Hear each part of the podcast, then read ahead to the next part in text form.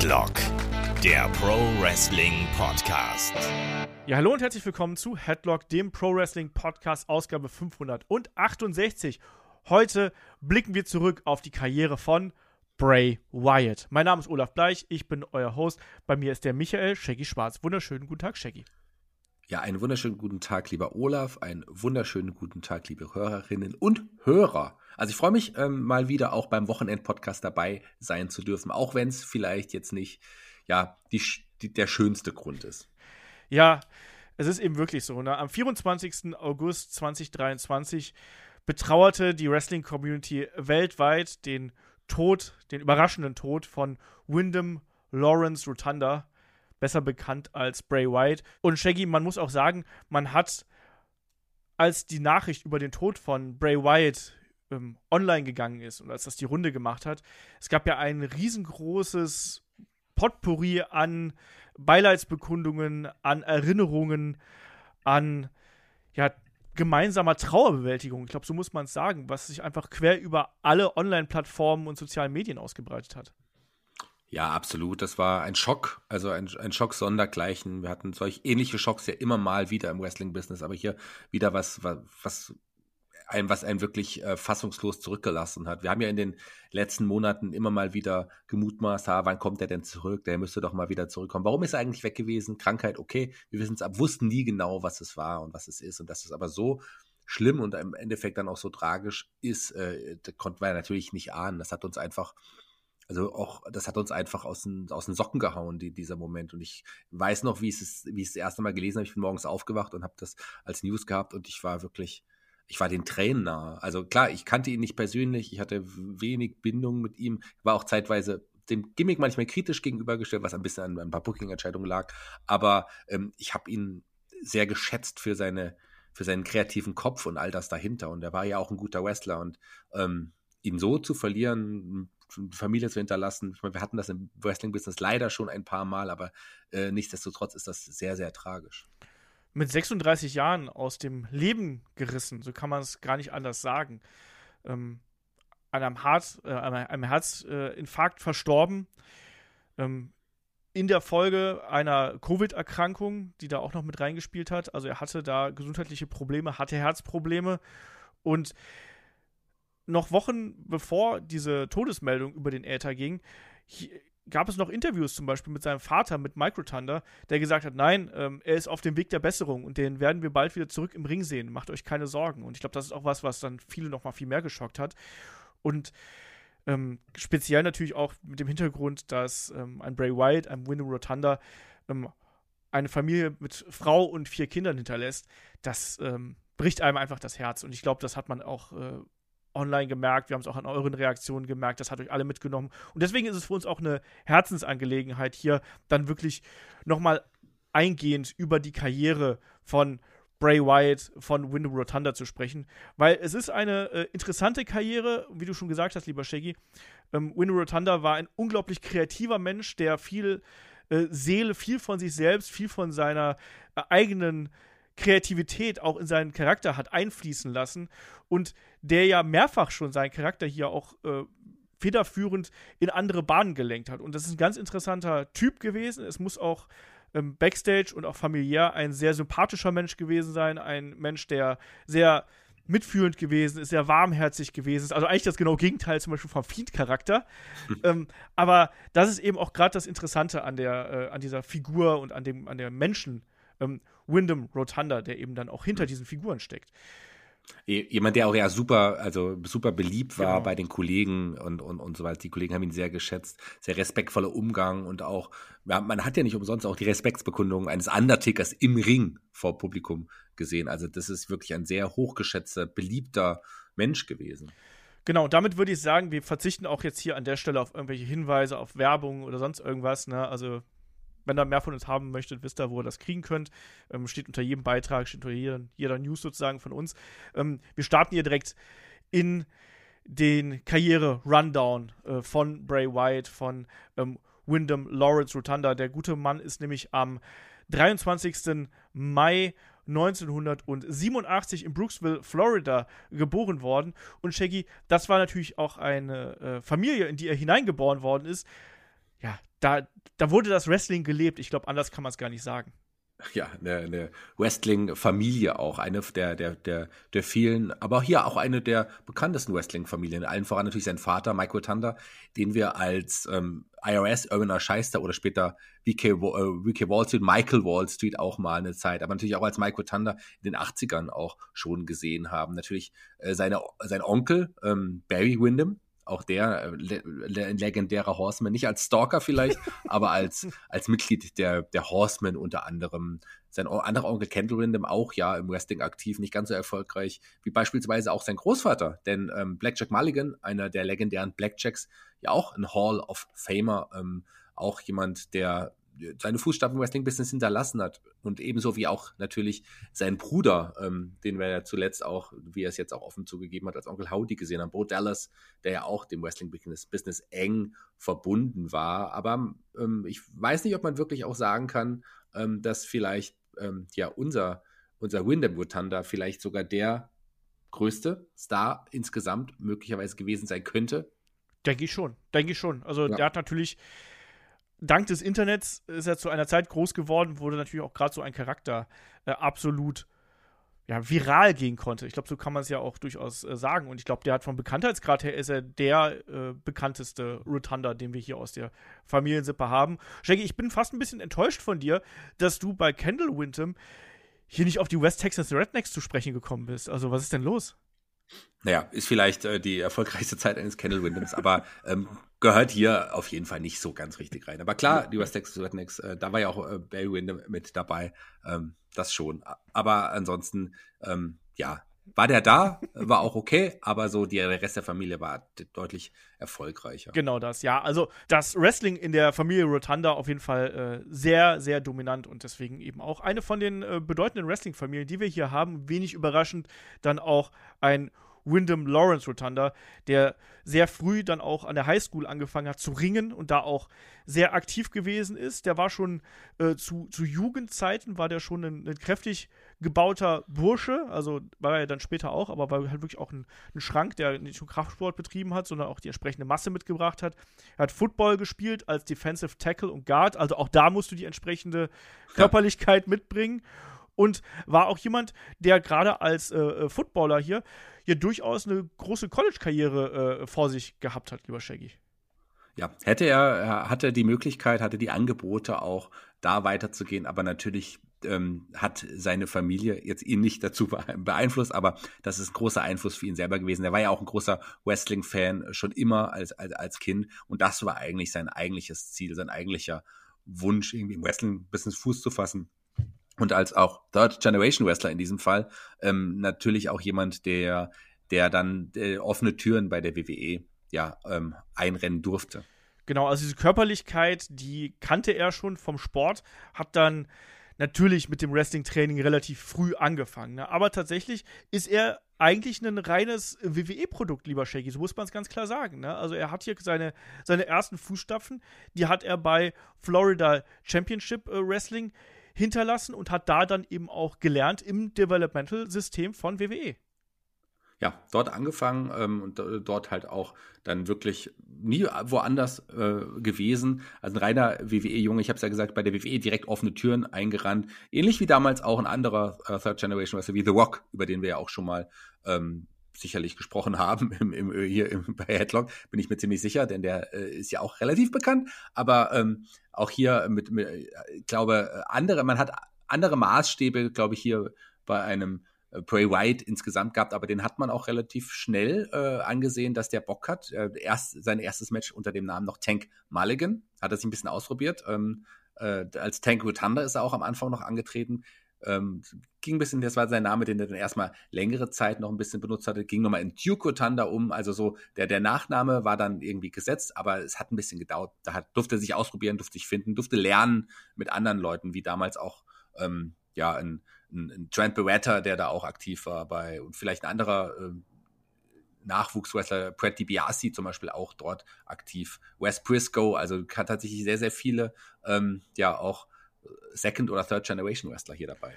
Ja, und er hat dann zu der Zeit, wir sind jetzt im Jahr 2009, hat er äh, an der Seite seines Bruders Bo dann eben auch geteamt. Die beiden haben da ein Tag-Team gebildet, die Rotando Brothers, und sind auch im FCW Florida Tag Team äh, Champions geworden, waren da also recht erfolgreich. Und du hast gerade angesprochen, da sind viele bekannte Namen dabei. Ne? Da ist auch ein Vance Archer dabei, da ist ein äh, Kurt Hawkins äh, dabei. Vance Archer, natürlich ein Lance Hoyt, beziehungsweise Lance Archer ja. dann später. Ein Heath Slater ist mit dabei gewesen.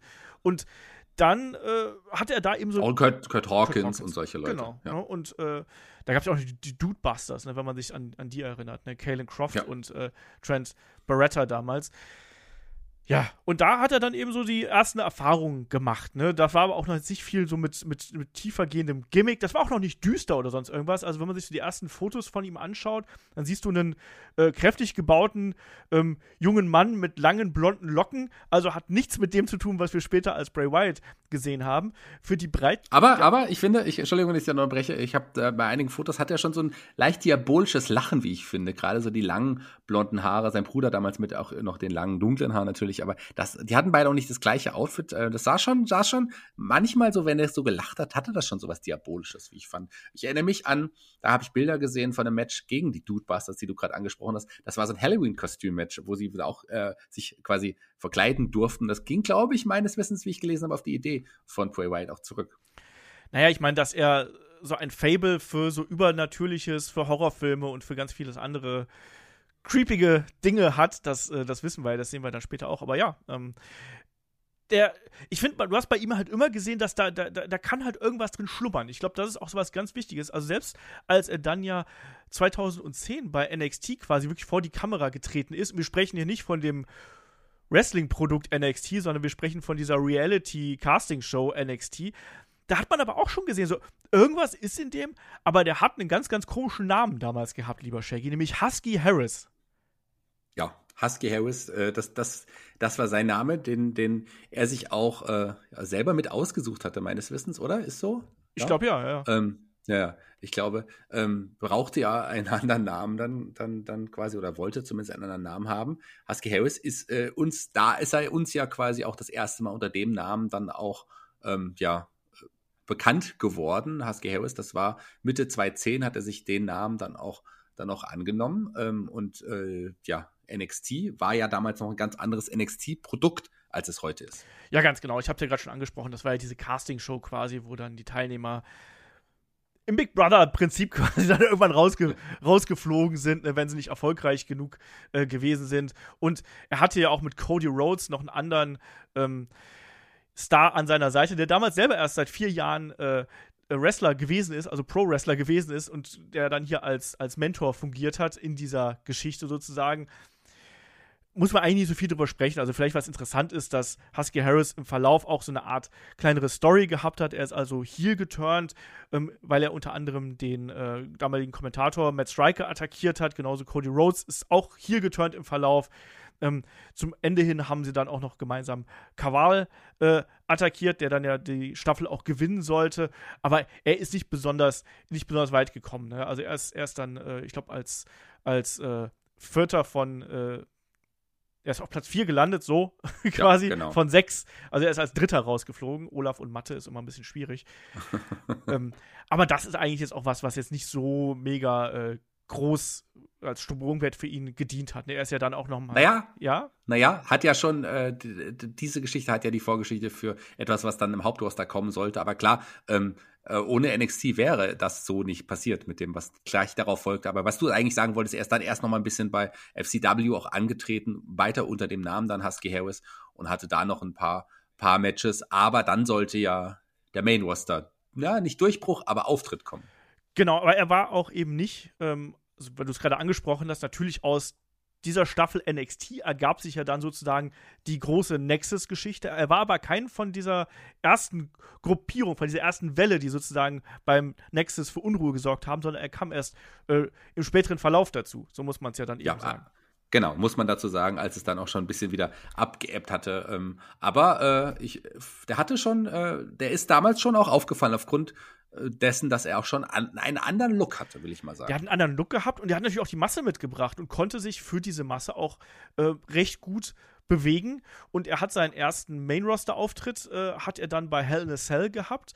Da hat er gemeinsam mit Michael McGillicuddy, also Curtis Axel, ähm, in das Match zwischen John Cena und Wade äh, Barrett eingegriffen. Da ging es damals darum, dass wenn John Cena hier verlieren würde, dann müsste John Cena dem Nexus äh, beitreten. Ja, und so ist es dann auch gekommen. ne, also es war aber trotzdem natürlich auch zu dem Zeitpunkt schon die, die Story mit dem Nexus ähm, war da auch schon relativ durch und wir wissen um die kreativen Möglichkeiten eines John Cenas, weshalb er eigentlich hier nicht so wirklich äh, ja, durchgestartet ist, der Nexus. Das war mal davon abgesehen. Hier war dann eben auch der Punkt, dass natürlich Husky Harris und Michael McGillicuddy auch in die Gruppierung äh, rein wollten, aber Shaggy, die äh, wurden erstmal nicht aufgenommen, sondern mussten sich dann, ja, äh, beweisen und mussten da äh, ein ums andere Mal die Drecksarbeit für einen Wade Barrett dann eben auch durchführen, haben dann auch in weitere Matches eingegriffen. Dann hieß es so, jetzt bestreitet mal hier ein Match gegen Cena und Randy Orton. Das Ding haben sie dann verloren. so, aber sie waren trotzdem mit drin im Nexus. Naja. Genau, hat sie dann trotzdem, hat sie dann trotzdem, die haben Wade Barrett trotzdem überzeugt und er hat sie dann da auch darauf aufgenommen. Ähm, danach kam dann, ähm, war es nicht mehr so lange, aber kurzzeitig noch die Geschichte mit New Nexus, ähm, das vielleicht nochmal zu erwähnen, mit ähm, CM Punk auch, der ja da auch involviert war, auch jemanden, über den in der letzten Zeit sehr viel gesprochen wurde, ähm, der ja dann der neue Anführer zeitweise war äh, von New Nexus und ähm, aber relativ schnell wurde dann ein Husky Harris dann auch aus den Shows geschrieben.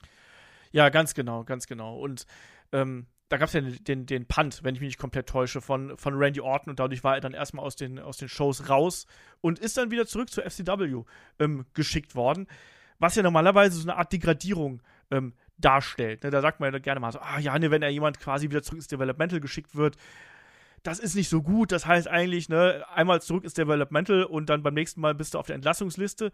Hier hat es aber dann tatsächlich für eine positive Entwicklung gesorgt. Also er hat dann da, erstmal im ähm, FCW TV damals weiterhin diesen Husky Harris Charakter ähm, porträtiert, war aber damals auch in einer sehr illustren Gesellschaft, Shaggy. Das muss man hier vielleicht nochmal sagen. Wir haben gerade eben schon gesagt, was für bekannte Namen bei dieser ersten Zeit bei FCW gewesen sind, also um 2008, 2009 hin. Jetzt 2011, 2012, da haben wir hier auf einmal einen Füllhorn an bekannten Namen. Und ich meine nicht Axana. Ich meine nicht Axana, wobei die auch, auch da war. Du meinst wahrscheinlich auch nicht Ricardo Rodriguez, der auch, auch zu dem Zeitpunkt auch da angetreten ist. Nee, aber, aber auch, aber man hatte da so Leute wie Seth Rollins, ähm, ähm, Richie Steamboat und natürlich auch äh, ja, Johnny Curtis, also ähm, äh, Fandango, äh, solche Leute, ähm, Xavier Woods und so Dean weiter. Ambrose, so Big E und so weiter und so fort. Also das war vieles, was wir heute als, als Main-Eventer äh, sehen. Auch jemanden wie einen, wie einen ähm, Miro, beziehungsweise damals noch Alexander Rusev, auch ein Antonio, Antonio Cesaro war damals da, ein Corey Graves, ähm, Damien Sandow war, war damals da. Also all die, die quasi im späteren Verlauf nachgerückt sind, sozusagen ist Main Roster mit anderen Charakteren teilweise, die waren dann hier eben da. Und ähm, er hat dann auch Fäden bestritten mit Leuten wie zum Beispiel seinem Bruder, ähm, Bo Dallas, aber dann eben auch mit Richie Steamboat zum Beispiel. Aber richtig interessant und da kann ich mich auch noch dran erinnern, als das ähm, da losging. Wir wissen ja, äh, 2012 wurde ja aus, aus dem Developmental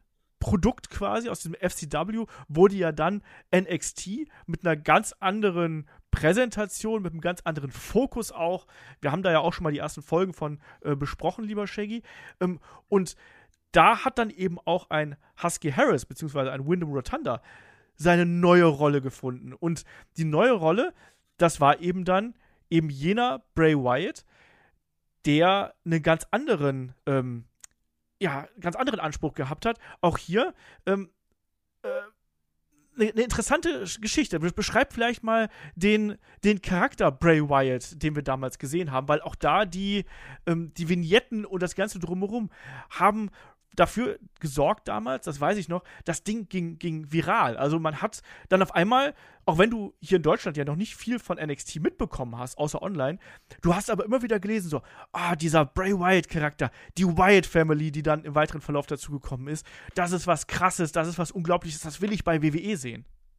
Ja, also man hat ja diese wunderbaren Vignetten auch gesehen, wie ähm, in so ein Hinterwäldler, will ich es erstmal äh, ganz vorsichtig ausdrücken, der auf seinem Schaukelstuhl auch, auch, auch saß, mit einem bunten Hemd, einer, einer Mütze, aber so eine Art äh, mysteriöser, ja, Kultanführer schon, obwohl es da ja ähm, am Anfang noch niemanden gab, dann kam, war nicht der erste Eli Cottonwood, der noch ganz kurz zu sehen war, ganz am Anfang, der dann so nach und nach so Jünger um sich geschart hat, so dieses Gimmick angelehnt, so eine Mischung an ja, mich hat's an Waylon Mercy erinnert, der ja auch eine, äh, angelehnt war an das Gimmick von Mac, Max Cady, hieß er, glaube ich, aus, aus ähm, Cape 4, Cup ja. der Angst, äh, Robert De Niro. Ähm, also es ist schon so ein mysteriös, ähm, Sektenführermäßig, aber die Art und Weise, wie er gesprochen hat, das, äh, das war schon, das war schon was Besonderes und komplett Neues, was man, was, was man vorher noch nie gesehen hatte.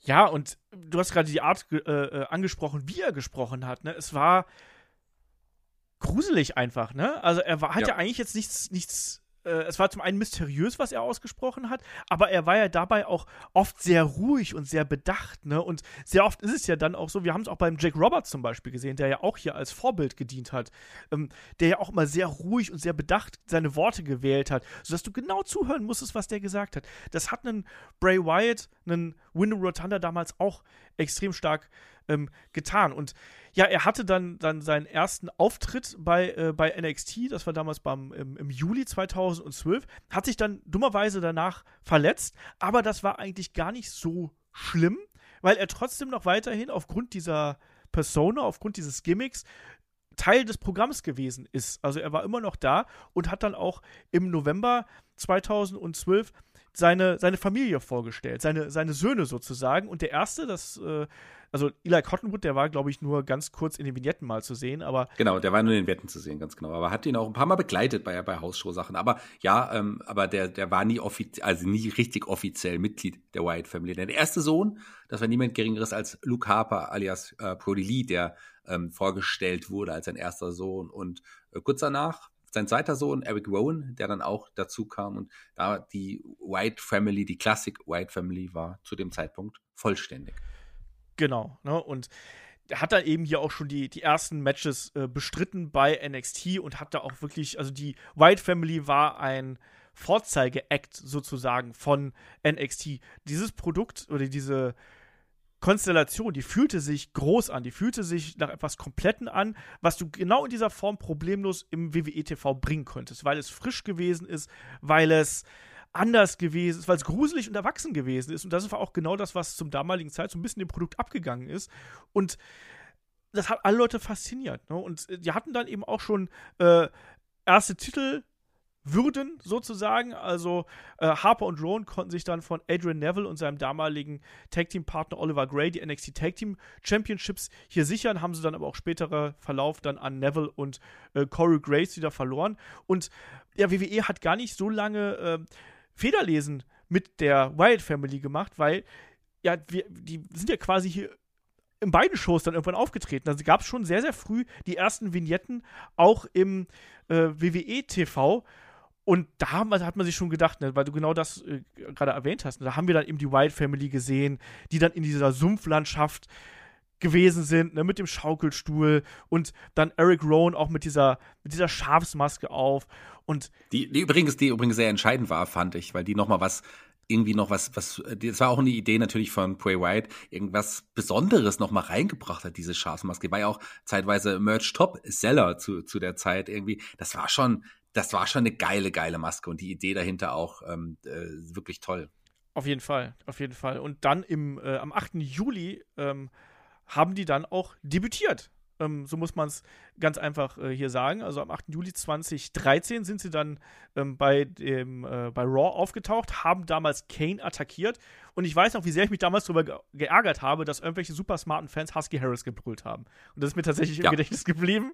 Es ist mir auch, das wollte ich es gerade sagen, es ist ja super ärgerlich, weil wir haben ja wirklich den, also ich habe mich damit wirklich auch ein bisschen, ich ärgere mich selten. Damals habe ich mich geärgert, weil dieser Charakter so was Cooles, Neues war einfach. Man, ja, diese, diese Macht dieses Charakters relativ schnell erkannt hat und, die, und äh, dann die Familie nach oben geholt hat, anstatt sie noch weiter bei NXT zu lassen.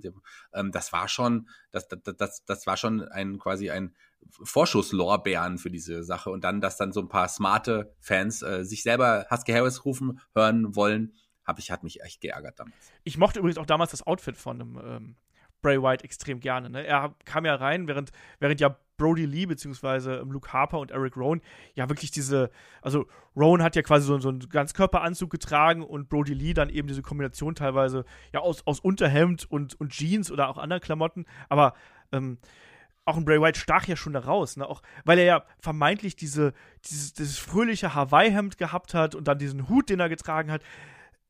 Äh, und das, das, das spielte halt alles so hervorragend damit rein. Du hast Waylon Mercy angesprochen, du hast Cup der Angst mit angesprochen. Das spielte alles ganz, ganz hervorragend ähm, mit rein. Und da müssen wir vielleicht auch nochmal auf den Entrance äh, eingehen, weil nicht nur, dass man ja auch zum Beispiel die erste Attacke gegen Kane wirklich auch entsprechend in Szene gesetzt hat. Also da war Kane im Ring und dann gab es eben dieses typische, äh, ne, dieses, dieses kurze abgebrochene Schreien oder was auch immer das ist, was man immer bei dem Bray Wyatt-Charakter verwendet hat. Ähm, das ging dann über quasi in diese nebulösen ähm, Gruselbilder, so nenne ich es einfach mal, und dann eben Bray Wyatt, der in seiner Hütte sitzt und über einen Krieg spricht und auch darüber spricht, dass dieser Krieg, das ist nicht der Anfang und auch all das, was jetzt geschehen wird, das ist nicht der Anfang, sondern sozusagen erst eine Fortsetzung. Und dann, ja, wird da eine äh, Laterne entzündet und man sieht eben ganz schemenhaft im Hintergrund noch ähm, Eric Rowan mit der Schafsmaske und dann eben auch äh, eine zweite Gestalt dahinter. Und dann heißt es nur, we're here. Und das ist auch ganz wichtig, inklusive dann auch der Musik. Ich finde, das ist auch was, was man mal hervorheben muss. Nicht nur, dass ja da die Halle in völlige Dunkelheit getaucht wird und wir wirklich nur Bray Wyatt, beziehungsweise dann ja im Zweifelsfall auch die Wyatt Family eben mit dieser Laterne dann eben sehen, und den Schaukelstuhl, der auch ein wichtiges Utensil und auch so eine Art Repräsentationsobjekt für Bray Wyatt ja gewesen ist. Aber auch die Musik ist ja nicht aggressiv, sondern die ist ja eher so ein bisschen, ich nenne es mal fast schon psycho. Also die ist eher ruhig, aber auch so ein bisschen gruselig, unheimlich und die hinterlässt einfach so ein ganz merkwürdiges Gefühl in der Magengrube, so würde ich es einfach mal ausdrücken. Und all das mit all dem hat man jetzt wirklich hier ein Gesamtpaket geschnürt, was absolut Mainstage-tauglich gewesen ist, was sich groß angefühlt hat, was sich anders und frisch angefühlt hat. Ja, und das ist dann auch hier gleich eingeschlagen. In den Folgewochen war es ja auch so, dass die White Family immer wieder andere Wrestler ähm, attackiert hat und dann auch in Richtung Kane natürlich immer wieder diese Follow the Buzzards, was auch immer das bedeuten mag, ne? Aber ne, komm mit zu uns quasi und äh, diese Vignetten, die damals gezeigt worden sind, die Promos, die hatten schon eine ganz besondere Intensität. Und das erste Match hat Bray Wyatt ja dann ähm, beim SummerSlam 2013 bestritten. Wir werden auch demnächst nochmal den SummerSlam 2013 besprechen. Wir werden eine Classic Review ähm, für Patreon und Steady zu machen. Da kämpfen Mella und ich gerade damit, einen Termin zu finden, aber da äh, der SummerSlam 2013 hatte die Abstimmung gewonnen, ähm, kommt dann in den kommenden Wochen auch auf jeden Fall. Ja, Shaggy, und das erste Match von Bray Wyatt war hier ein Ring of Fire Match, also quasi sowas wie ein Inferno Match, nur dass der Gegner nicht angezündet werden musste. Und auch da gab es jede Menge Interference von äh, Harper und Rowan damals. Ja, die ihm dann äh, am Ende dann auch äh, zum Sieg verholfen haben. Ähm, aber ich fand, äh, klar, man konnte ähm, drüber überlegen, ist Kane wirklich ein guter erster Gegner, aber ich fand schon einfach aufgrund auch der dieses mysteriösen Kane-Gimmicks und auch wie sie Kane ja schon auseinandergenommen haben, auch ähm, und ihn danach ja auch ja mitgenommen haben. Ich fand, das hat gut gepasst, auch wenn es nicht das beste Match in der Karriere von Bray Wyatt war, aber es war äh, für das Debütmatch und auch äh, so sehr eindrucksvoll hier, ihm den Sieg zu geben, auch wenn es ihm natürlich mit Hilfe von außen war. Aber das hat ja auch zum Gimmick gepasst. Ja, ja, eben. Das, das ist auch was ganz, ganz Wichtiges. Na, auch hier, die haben ja dann versucht, irgendwie, wie kommt man durch diese Feuerwand äh, durch und dann ist man ja mit Feuerlöschern rangerückt und ähm, hat dann da ja quasi auch so eine, so eine Decke drüber gelegt, damit man da in den Ring reinkam und damit man da Kane attackieren kann. Nein, das hat schon gepasst und hat gerade zu der Aura der Wyatt Family und im speziellen Bray Wyatt gepasst und man ist hier auch diesen Weg gefahren. Ne? Also Harper und Rowan als Tag-Team und dann eben Bray Wyatt als äh, Einzelwrestler, auch als das Gehirn dahinter, das muss man auch ganz klar sagen. Er war der, der hier seine Mannen in die Schlacht geführt hat, der hier die Fäden gezogen hat, der die dunklen Pläne geschmiedet hat. Und ja, die Attacken gegen andere Wrestler gingen immer weiter. Da gab es dann auch noch ein Match gegen Kofi Kingston im weiteren Verlauf. Und dann gegen Ende 2013, da hat man dann ja auch langsam die äh, den Fokus auf jemand anders gerichtet, lieber Shaggy, nämlich auf einen gewissen äh, Daniel Bryan. Ja, Daniel Bryan ähm, äh, und, und äh, Bray Wyatt verbindet ja eine, auch, auch generell dann auch noch eine, eine ganze Menge. Ähm, und ich finde gerade diese Geschichte mit Daniel Bryan und Bray Wyatt ist etwas, wie, die mich, ich war am Anfang nicht ganz sicher, ob, ob es auch wirklich so funktionieren würde, aber ich muss sagen, ich war, ich war dann sehr überzeugt und großer Fan der Geschichte, weil Bryan, finde ich, gerade wrestlerisch nochmal ähm, äh, zu, zu Bray Wyatt unglaublich gut gepasst hat. Das war schon eine Geschichte, die bis heute eine meiner Lieblingsgeschichten ist in der ganzen Bray Wyatt-Historie. Es ging ja da auch so ein bisschen darum, dass man versucht hat, hier Daniel Bryan auf die Seite der Wyatt Family zu bringen. Ne? Das war ja dann auch wirklich so, dass man dann äh, äh, probiert hat, äh, ihn hier rüberzuziehen. Und es gab ja dann auch dieses, äh, dieses Match zwischen Daniel Bryan und Harper und Rowan im Gauntlet-Match. Ähm, wo es dann eben am Ende auch noch gegen, gegen Bray Wyatt ging. Also es war ein Gauntlet-Match, erstmal Harper, dann Rowan und dann am Ende Wyatt. Und äh, dann äh, gab es dann eben eine große, große Interference und es gab auch ein DQ. Das Ding ist hier nicht klar geendet, aber schlussendlich ist das ja dann auch gelungen. Er ist dann ja kurzzeitig wirklich der Wyatt Family ähm, beigetreten, aber ist auch genauso schnell ähm, wieder, wieder ausgetreten, quasi aus der, aus der Gruppierung. Und da gab es ja auch diesen, diesen geilen Moment Anfang äh, 2014 dann bei Raw, wo sich dann Daniel Bryan äh, losgesagt hat. Da gab es ja dieses, dieses Cage-Match und da hat er sich dann losgesagt und ja, war dann, war dann plötzlich frei. Nichtsdestotrotz, lieber Shaggy, wir befinden uns ja hier auf dem Weg Richtung WrestleMania 30. War es dann eben damals so, dass die beiden ja nochmal beim äh, Royal Rumble aufeinander getroffen sind. Auch ein tolles Match, hatten wir auch schon mal im Match of the Week. Aber das konnte dann ähm, Bray Wyatt relativ klar auch äh, für sich entscheiden. Und äh, hat sich dann aber auch anderen Zielen äh, zugedreht, wenn man so äh, schaut, wie es dann weitergegangen ist. Lass mich kurz noch mal ganz kurz auf äh, äh, Daniel Bryan äh, eingehen, denn der hatte ja auch so ein Outfit wie Eric Rowan. Richtig. Und ich finde, optisch hat er auch wirklich ganz geil da reingepasst. Also ich mochte dieses eine, da gab es ein Bild, wo die, man die vier auch nebeneinander hat stehen sehen, fand ich sehr, sehr cool. Aber du hast es gerade gesagt, an dem Tag gab es noch ein anderes Ziel. Man hat noch in das Match eingegriffen, John Cena und Wendy Orton, und hat äh, John Cena attackiert, denn das sollte der neue große Gegner werden für die White Family für, äh, für Bray Wyatt. Ja, man hat ja noch so einen kurzen Schlenker gemacht. Man ist ja quasi ja zweigleisig gefahren. Wir hatten auf der einen Seite hatten wir dann eben schon diese ähm, frühen Attacken gegen John Cena. Das sollte dann der spätere Gegner von Bray Wyatt bei WrestleMania werden. Aber dazwischen, also zwischen WrestleMania und dem Royal Rumble, da lag ja auch noch Elimination Chamber und Elimination Chamber bescherte uns ja eines der wohl äh, besten Six-Man-Tag-Team-Matches in der Geschichte. Da gab es nämlich das große Match zwischen der Wyatt Family und The Shield, wenn du dich daran erinnerst. Und das war natürlich damals auch eine absolute Bombe, muss man sagen. Ja, das ist aber nicht an der, hat man nicht an dem Tag begonnen, sondern genau einen Tag später bei Raw. Nach, da, da haben die quasi eingegriffen in, in, in ein Match, ähm, und äh, wo Shield auch involviert war. Ich glaube, äh, waren es Seamus, äh, Cena und, und, und Daniel Bryan, die, äh, die quasi gegen Shield angetreten sind. Und da ging es ja darum, um ähm, beim Elimination Chamber dabei sein zu dürfen. Und durch diesen Eingriff der White Family ha hat man äh, The Shield quasi die Teilnahme gekostet und die waren natürlich not amused. Und ich erinnere mich an das Aufeinandertreffen, also nicht jetzt äh, bei, bei Elimination Chamber, das meine ich jetzt noch gar nicht, sondern bei Raw, als sie sich die, die sechs Leute gegenüberstanden, das war ein sehr großer Moment, der sich auch eingebrannt hat in mein Gehirn. Auf jeden Fall, ja, also ne, da gab es auch stehende Ovationen und die Leute wollten das sehen. Das war halt so ein Dream-Match, ähm, was man mit diesen neuen Gesichtern, auch dieses Shield war ja damals noch nicht so ewig lang dabei, aber ja. das wolltest du damals sehen, weil das war was Frisches, das war was anderes, das war nicht John Cena. Ähm, und die, damals lag halt wirklich dieser, dieser Geruch von Veränderung in der Luft, so muss man es einfach sagen. Ne? Die, die Crowd hat auch mit Daniel Bryan diesen Weg Richtung WrestleMania 30, da ist sie komplett mitgegangen. Das Match wollten sie halt unbedingt sehen. Da war richtig Feuer in der Bude. Ja. Und, und die Wyatt Family, frischer Wind in der genau. Wyatt Family, der genau große Moment, dann der Aufbau John Cena gegen Bray Wyatt, genau der richtige Moment, die Fackel weiterzugeben und, und, und Bray Wyatt wirklich zu einem Topstar, zu einem der Topstars der Liga zu machen. Ein klarer Sieg gegen John Cena bei WrestleMania 30. Einfach logisch. So muss man das bucken. Also erstmal bei Elimination Chamber konnte ja die Wyatt Family The Shield besiegen, griff dann aber auch noch im Main Event ein und kostete somit John Cena hier das Match und damit auch ja die Reise zu WrestleMania. Ja. Und natürlich könnten die Charaktere John Cena und Bray Wyatt nicht unterschiedlicher sein, aber das Ziel von Bray Wyatt war hier nicht einfach John Cena zu besiegen bei WrestleMania, sondern er wollte ja den, das Monster aus John Cena herauskehren, Shaggy. Und das hat sich dann auch im WrestleMania-Match geäußert, was mit sehr viel Story und sehr viel Grimassen und so verbunden gewesen ist. Ja, und auch ähm, Eingreifen natürlich von außen.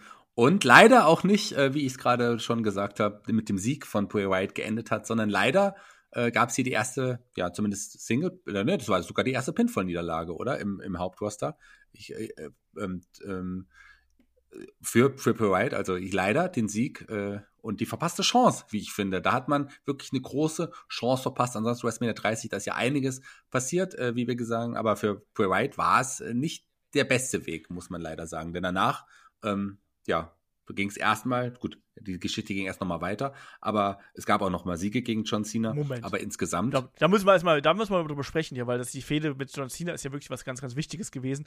Weil ja, ja. Da, da war ja auch die Idee, dass quasi Bray Wyatt so langsam nicht nur in den Kopf von John Cena vordringt, sondern ja auch in die Köpfe von John Cenas Fans. Und weißt du noch, da hatten wir doch den, den Creepy Core, den Creepy Kindercore damals gehabt, ne? Und, und das Dämonenkind hier im Steel Cage Match bei Extreme Rules, weißt du das nicht mehr, was dann mit, mit verzerrter Stimme gesprochen hat und gesungen hat. Das war groß. Also haben wir das erste Mal, ich sogar The Whole World, auch äh, gehört, äh, so richtig. Ja, klar, war das ein geiler Moment. Natürlich war das super. Ich bin das war aber nicht noch, super. Äh, ich fand das großartig. Nein, nein, das war. Das Fandst du das nicht? war albern. Sorry, das war doch albern. Ich fand das total gut. Schreibt uns Ja. mal in die Kommentare, wie ihr das findet. Ja. Ich fand das total gut. Also, ähm, das hat doch super gepasst, auch wie bei wie dann die, die White Family mit dem, mit dem kleinen Jungen dann nach draußen gegangen ist. Der Junge ja dann in diesem Schwa mit dem, mit dem schwarzen Umhang oder wie, man das nennen nennen mag. Ich fand das schon, ich fand das schon creepy. Also, ich habe mich mehr gefreut über den Sieg da oder äh, als, als, als, als, äh, deswegen hab, wahrscheinlich habe ich das positive in Erinnerung, weil ich wirklich, mich wirklich geärgert habe, dass man bei WrestleMania die Chance verpasst hat. Ja, also diese Fehde Bray Wyatt gegen John Cena hat Bray Wyatt nicht wirklich äh, vorangebracht, weil eben John Cena am Ende immer, immer der Dominante gewesen ist. Ne? Klar hat er dann auch mal ein Match verloren, aber schlussendlich bei Payback gab es ja ein Last, Last, Last Man Standing Match zwischen den beiden und das ist dann fast schon symbolisch, dass hier John Cena Bray Wyatt dann unter alle möglichen Plundergegenständen begraben hat für den Sieg und das Match war dann hier gelaufen. John Cena hat sich wieder gegen alle Widrigkeiten durchgesetzt, hat sich gegen die Übermacht gestellt und hat der, dem Bösen ein Schnippchen geschlagen hier sozusagen. Nee, das war, das war nicht so geil. Im späteren Verlauf ist ja John Cena auch wieder Champion geworden. Also von daher, ja, war äh, Bray Wyatt und die Wyatt Family, die waren dann erstmal so in der Midcard angekommen, hatten dann noch ja eine, eine Fehde gegen den damals zurückgekehrten äh, Chris Jericho. Ich sag mal, das war jetzt nichts, worüber man so groß, äh, so groß äh, sprechen musste, lieber Shaggy, oder? Ja, ähm, hat er dann am Ende dann die, die Fehde, kurze Fehde auch gewonnen, Jericho, der zurückgekehrt ist. Aber was danach kam, das war äh, sehr interessant, denn ähm, Wyatt äh, hatte Veränderungen angekündigt und hat seine, seine Kinder, seine Söhne ziehen lassen, hat sie frei gelassen äh, und war dann fortan erstmal alleine, ähm, während äh, ja, Luke Harper und Eric Garoni auch alleine aktiv unterwegs waren. Er hat ja eine kleinere Auszeit genommen. Das waren ja so, so ein paar Wochen, wo er dann mal kurz äh, weg gewesen ist. Hat dann aber im weiteren Verlauf auch in äh, ein Match äh, zwischen äh, Dean Ambrose und Seth Rollins damals eingegriffen. Das war bei Hell in a Cell. Hat Dean Ambrose dann das Match gekostet. Und diese Fehde gegen Dean Ambrose war sozusagen eine Aufbaufehde für Bray Wyatt, der jetzt als Solo-Wrestler unterwegs gewesen ist. Und ähm, dann eine sehr einseitige Fehde, muss man sagen, gegen Dean Ambrose geführt hat, weil eigentlich hat Bray Wyatt die komplett gewonnen, also komplett dominiert. Ähm, äh, äh, er hat auch ein Match verloren, das war damals dieses Miracle on 34th Street Fight Match bei der Weihnachtsausgabe von Raw. So, hey, geschenkt. Aber ansonsten, ähm, Nee, das hat er doch auch nee, das, nee, gewonnen. das, hat, das, hat, er das, hat, gewonnen. er nicht gewonnen. Das hat, das hat er verloren. Das hat die, den Okay. Ambrose. Äh, nee, stimmt gar nicht, du hast recht. Du hast recht. Ja. Ja, ja, Der hat alle, alle, alle Matches gewonnen. einfach quasi und war hier sehr dominant, so kann man es ja sagen, in der, Ja. in der Geschichte und in der Fehde. Und gut, für Dean Ambrose soll es ja auch nicht besser weitergehen, ne, wenn man dann so. Ja. Ja, aber das waren, das waren alles Gimmick-Matches, reine Gimmick-Matches äh, der beiden, ähm, die unterhaltsam waren, aber jetzt auch tatsächlich, das war, das war, obwohl beide ja auch schon weit oben mit angetreten sind, trotzdem Midcard. Ja, ja, genau das. Und dann sind wir eigentlich auf dem Weg in Richtung WrestleMania 31 und wir wissen, ah, der nächste große äh, Gegner ähm, ist dann der Undertaker und in dieser Geschichte hat sich ja äh, Bray Wyatt ja auch mit neuen Promos, mit neuen Phrasen und neuen Bezeichnungen für sich selber zu Wort gemeldet. Da war er das New Face of Fear und er hat natürlich nicht mit auf Kevin Sullivan angespielt, sondern natürlich auf den Undertaker. Und da muss man sagen, äh, Shaggy, diese Fehde zwischen Bray Wyatt und dem Undertaker, die hat damals Bray Wyatt komplett getragen, weil der Undertaker erst bei WrestleMania wieder aufgetreten ist. Ja, äh, gab allein nur äh, Promos, Vin äh, Vignetten von Bray Wyatt. Ähm, gut, trotzdem hat, finde ich, der Aufbau sehr, sehr gut funktioniert. Und auch hier hatte man äh, die Möglichkeit gehabt, ähm, der Undertaker, der war ja schon äh, nicht mehr unbesiegbar bei WrestleMania. Eigentlich auch logisch hier, Bray Wyatt, ähm, man hat, viele haben ja im Bray Wyatt nicht in dem Gimmick einen neuen Undertaker aufgrund der, des Mysteriösen, dieses, dieses Mystischen gesehen ähm, und haben gedacht, hier, gut, hier gibt es auch eine Fackelübergabe, hier gibt es ganz klar den, den Sieg für Wyatt bei WrestleMania. Aber, lieber Olaf? Ja, also er hatte zumindest so, so Vogelscheuchen-Zombies dabei. Ja, immerhin. ähm, nee, also das ist ja auch so ein, so ein Ding, was äh, so bitter ist, ne? Also klar hat er den Undertaker an den Rande einer Niederlage gebracht hier, aber schlussendlich steht da eben ein ganz klarer Sieg für den Undertaker auf dem Papier. Ne? Er war da auch quasi sowas wie ein Aufbaugegner. Wir wissen, der Undertaker hat bei WrestleMania 30 seine Streak ja, beendet sozusagen. Brock Lesnar hat die Streak gebrochen und das war jetzt dann wieder das Comeback quasi und dann war die Geschichte gelaufen. Ne? Dann äh, hat er hier eben seine, seine, seine, da wieder weitergemacht, wo davor Brock Lesnar aufgehört hat, nämlich er besiegt Gegner bei WrestleMania. Und das war wirklich damals sehr, sehr schade, muss man ganz klar sagen, weil, wie du schon gesagt hast, man hat es hier in dieser Phase wirklich verpasst mit Bray Wyatt, der damals immer noch unique gewesen ist und der damals was ganz Besonderes gewesen ist und der auch eine ja, große, große Fanbase einfach äh, damals schon gehabt hat und Leute fasziniert hat. Ähm, hat man nicht den, den, finalen Push gegeben. Man hat sich nicht getraut, hier die alten Zöpfe abzuschneiden, um mal zu sagen, so jetzt, jetzt aber mal, ne? Hat nicht geklappt. Und das geht ja im Prinzip so weiter, dass Bray Wyatt obwohl man immer wieder das Gefühl gehabt hat, so wir, wir versuchen was mit dem und wir stellen den auch gegen die großen Namen, aber er ist gegen die großen Namen eben in dieser Phase nie wirklich über den Herausforderer quasi herausgekommen. Und das ist wirklich das Ärgerliche, ja. oder? In den großen Matches äh, gute Geschichten, also meistens ähm, super Fäden, super Promos und so weiter. Aber in den großen äh, Matches gab es am Ende in der Regel äh, immer die Niederlage und das hat den Charakter einfach auch nicht weitergebracht. Und man brauchte hier ähm, eine, eine Neufindung eines Bray Wyatt Charakters, hat man dann aber auch ähm, zumindest erstmalig wieder geschafft. Ja, hat man das geschafft? Er ist ja danach. Naja. man hat zumindest es versucht, äh, die, die es gab äh, die, die wieder äh, die, die Zusammenkunft der White Family, wobei Eric Rowan zu dem Zeitpunkt noch verletzt war. Das heißt, der war nicht mit im Board. Aber man hat einen, also erstmal Luke Harper an die, zurück an die Seite geholt und einen anderen äh, jungen Mann mit einer schwarzen Schafsmaske ähm, und mit dem Namen Braun Strowman. Genau, du darfst aber nicht vergessen hier, äh, in welcher Fehde er damals steckte, weil das ist eine Fehde. Also Doch. ohne zusätzliche Unterstützung geht das ja nicht. Ne? Ähm, ich hoffe, du sprichst nicht von Ryback. Nein, ich spreche nicht von Ryback, ich spreche von okay. Roman Reigns. Das war ja dann die Ach, ja. Hauptfehde. Genau. Gegen Ryback hatte er ein, ein kleineres äh, Match bei Payback, damals ja. ein Übergangsmatch. Aber dann ist er ja, ähm, ja hier gegen Roman Reigns äh, gegangen und hat den ja quasi davon abgehalten, den Money in the Bank Koffer damals äh, zu erobern. Und daraus hat sich ja zwischen den beiden ja eine Feder entstrickt, in äh, dessen Verlauf quasi hier die äh, verschiedenen Mitglieder der White Family wieder zurückgekommen sind, beziehungsweise dann auch ja mit ähm, Braun Strowman ähm, neu mit dazugekommen ist. Und Braun Strowman war damals jemand, der hatte, der hatte relativ wenig Erfahrung gehabt. Er hatte wenig Matches ähm, im Developmental-Bereich von WWE gehabt, ist aber vor allem reingekommen, weil er halt körperlich so imposant einfach ausgesehen hat, auch wenn er damals komplett anders aussah, äh, als das jetzt heutzutage der Fall ist. Ähm, ja, der Haare halt einfach. Aber auch viel mehr Masse. Der war einfach, ne, da war mit, nicht, ja. nur, nicht nur, heutzutage ist der pure Muskeln und damals war da auch noch viel Masse dabei.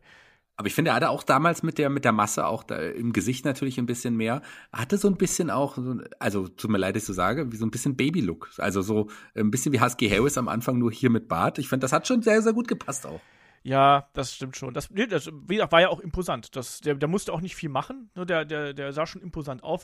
Generell war die White Family ja jetzt auch kein Act, der ähm, über die, also mal von dem Six-Man-Tag-Match abgesehen, aber so in Einzelmatches waren das sehr selten jetzt so die, die Standout-Matches. Auch die Matches von Bray Wyatt ähm, wurden sehr stark getrieben durch Psychologie, durch die, ähm, ja, durch die großen äh, Stories, die da mit dabei gewesen sind, durch den Charakter. Ähm, dann natürlich auch durch die großen Aktionen, die in Bray Wyatt gehabt hat. Eine Sister Abigail, der Finisher, finde ich, ist auch ähm, absolut eine andere Aktion gewesen. Dann auch mit dem Kuss äh, auf die Stirn jedes Mal nochmal, bevor er dann eben die Aktion zeigt. Auch das hat, wie ich finde, nochmal den Charakter unterstrichen, oder? Absolut. Also gerade die, die Moves, der, der Finish, das ist der Abigail, aber auch so das, das Mysteriöse dahinter. Das ist der Abigail, war ja, haben wir vielleicht als Charakter auch noch nicht erwähnt. Kommen wir gleich nochmal drauf zu sprechen, wenn wir, wenn wir ähm, ins Firefly Funhouse, Funhouse gehen. Aber ähm, ja, also das, das hat einfach rundrum, das, das Gimmick, da hat einfach irgendwie alles gepasst, nur die Matches, die, die, die, die Siege, die haben gefehlt. Die sollten ja jetzt in diesem Jahr, also wir sind jetzt im Jahr äh, 2015, dann auch nicht, oder? Ja, 2015 sind wir noch, auch nicht äh, immer so folgen. Also ja, war nicht so einfach. Ja, ja, ja, genau. Und dann sind wir halt quasi beim weiteren Verlauf dieser Fehde mit äh, Roman Reigns. Roman Reigns hatte da dann auch noch ähm, Helfer an der Seite. Night of Champions gab es dann das Match der Wyatt Family gegen Reigns, Ambrose und Jericho. Das konnte die Wyatt Family gewinnen. Naja, ist halt ein, so ein Ding gewesen. Dann gab es bei Hell in a Cell, gab es ein Hell in a Cell Match zwischen Reigns und Wyatt und das konnte dann Reigns gewinnen, aber äh, schlussendlich äh, hat dann auch die Wyatt Family an dem Abend auch noch den äh, Undertaker hier attackiert und diesen dann aus der Halle ähm, getragen, was dann wiederum im weiteren Verlauf Kane auf den Plan gerufen hat, der ebenfalls von der Wyatt Family äh, attackiert wurde und auch der wurde äh, weggetragen. Und das war natürlich dann der Aufgelauf zu so einer Art Mini-Fehde zwischen den Brothers of Destruction und der Wyatt Family. Und Shaggy, da kann man dann sagen, das war ein Großes Match bei Raw damals, die Brothers of Destruction gegen die Wyatt Family. Und endlich hat man hier die Fackel weitergegeben von den Brothers of Destruction an die Wyatt Family. Die einen Monster besiegen die anderen Monster und die neuen Monster dominieren. Oder? Ja, zwei, zwei Fehler in dem Satz. Zum einen ähm, gab es natürlich die Niederlage gegen die Brothers of Destruction und zum anderen nicht bei Raw, sondern bei der Survivor Es gab beides. Ähm, ja, ja, aber bei der Service war ja das große Match mit White und Luke Harper. Ähm, das war ja das groß äh, aufgebaute Match. Richtig. Das, das Stimmt, andere, die das andere war ja, du hast recht, ja.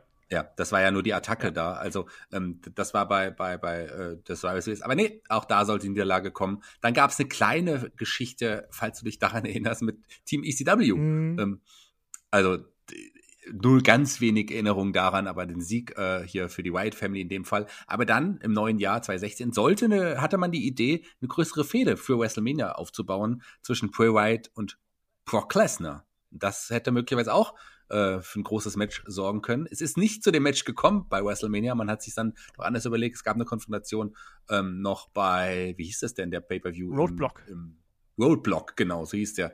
Ähm, da gab es aber ein Handicap-Match mit Luke Harper zusammen und man hat gegen Brock Lesnar verloren. Und bei WrestleMania gab es dann leider doch nicht das Match gegen Brock. Es gab nicht mal ein richtiges Match, aber es gab ein Aufeinandertreffen mit einem anderen großen Star. Ja, also erstmal dieses Match bei Roadblock war halt damals eine Farce, weil hier Bray Wyatt ja komplett als der, der war ja ein Chicken Shit Heel damals, ne? der wollte ja quasi gar nicht richtig gegen Brock Lesnar antreten und das war ganz grauenhaft, ne? muss man ganz klar sagen. Also Bray Wyatt hier komplett degradiert in, in dem Punkt. Und erneut, ne, äh, das zieht sich so ein bisschen durch äh, die Karriere.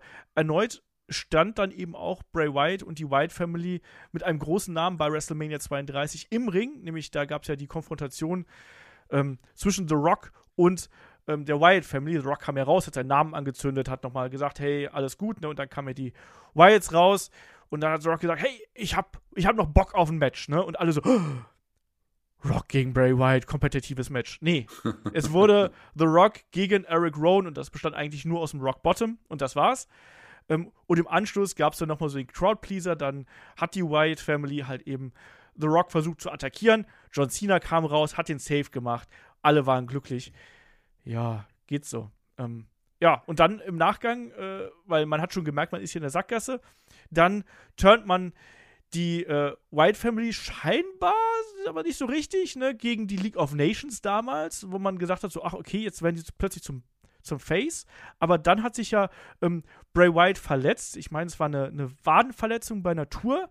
Und in Europa genau, sogar, in Europa war das. Genau, und dann war, war, war er ja erstmal ein paar Wochen raus und die White Family dadurch auch erstmal raus aus dem Programm. Und als sie dann zurückgekommen sind, dann hat man das wieder, wieder vergessen, weil wer, interessiert schon das, was nach WrestleMania geschieht? Wir fangen einfach wieder von vorne an. Die White Family weiterhin als Heels unterwegs. Und dann gab es die Fehde gegen The New Day damals.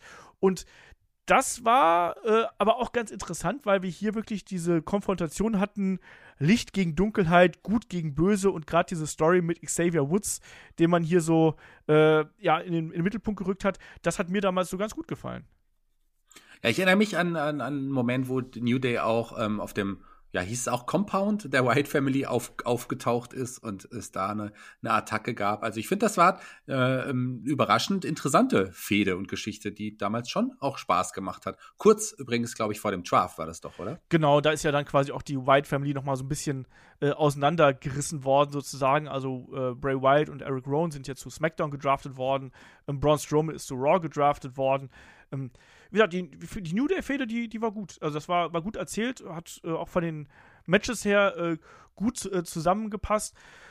Und äh, ja, weiter, weiter geht's dann, äh, dass sich quasi Bray Wyatt und Eric Rowan äh, voneinander, voneinander getrennt haben, sozusagen. Und ähm, Bray Wyatt dann jemanden, ich sag mal so, so für sich neu gesucht hat. Und das war dann ein Randy Orton damals. Ja, Randy Orton auch da eine Geschichte der beiden, die ähm, kommen wir auch gleich zu einem Match zu sprechen, den er dann äh, auch auf seine Seite ähm, ziehen wollte. Und ich finde, ähm, das hat sogar, ähm, vielleicht äh, bin, bist du nicht der größte Fan des WrestleMania-Matches, aber zum Teil auch sehr gut funktioniert. Also ich meine, die waren ja auch als Team auch erfolgreich. Ja, das sollte ja dann auch äh, später noch folgen. Hier, das war ja so eine, so eine, so eine kürzere äh, quasi quasi Geschichte. Wir sind ja noch nicht bei dem WrestleMania-Match dabei. Das sollte. Ja, ja, aber das war ja der, der, der Aufgalopp. Also man hat ja das ja dann, dann dazu wieder zurückgeholt. Aber ähm, äh, hier, oder, oder wovon sprichst du genau? Nee, hier war es ja erstmal so, da gab es ja auch erstmal noch Matches gegeneinander. Ne? Die haben ja erstmal noch bei No ja. Mercy zum Beispiel ähm, äh, trafen die beiden gegeneinander. Auch Randy Orton hat ja quasi dann auch Bray Wyatt das eine oder andere ähm, Match gekostet. Das hat ja dann tatsächlich ähm, bis, bis Oktober äh, äh, das sind zwei Monate. Das, das, sind, das sind sehr viele Shows dazwischen im WWE-Programm. Okay. ähm, so lange hat es dann ja gedauert, bis dann ähm, Randy Orton hier auch der, der Wild Family ähm, beigetreten ist. Ja, und dann schlussendlich hat man sich, ich, ich muss aber ehrlich sagen, Shaggy, man hat trotzdem eigentlich immer damit gerechnet, so, das ist doch alles nur ein Trick von Randy Orton, oder? Das, ja, war es ja dann am Ende mehr oder weniger auch irgendwie, aber es, äh, ein langer Trick, ja. also ein lang, langer Aufgalopp irgendwie äh, den hat es gebraucht. Aber ähm, ich finde ja schon, dass das irgendwie nicht gepasst hat, aber irgendwie gleichzeitig auch trotzdem gepasst hat. Und ähm, sollte ja dann auch ähm, die, bei der Survivor Series auch weitergehen, als ich glaube Team SmackDown, die beiden ja, Wendy Orton und Bray Wyatt, in dem Team zusammen mit äh, Shane McMahon und äh, was AJ Styles und Dean Ambrose, glaube ich, wenn ich es richtig in Erinnerung habe, gegen das Team Raw. Braun Strowman auf der anderen Seite, ähm, was ich, ob ich alle zusammenkriege, Jericho, Roman Reigns, Seth Rollins und ich weiß es nicht mehr.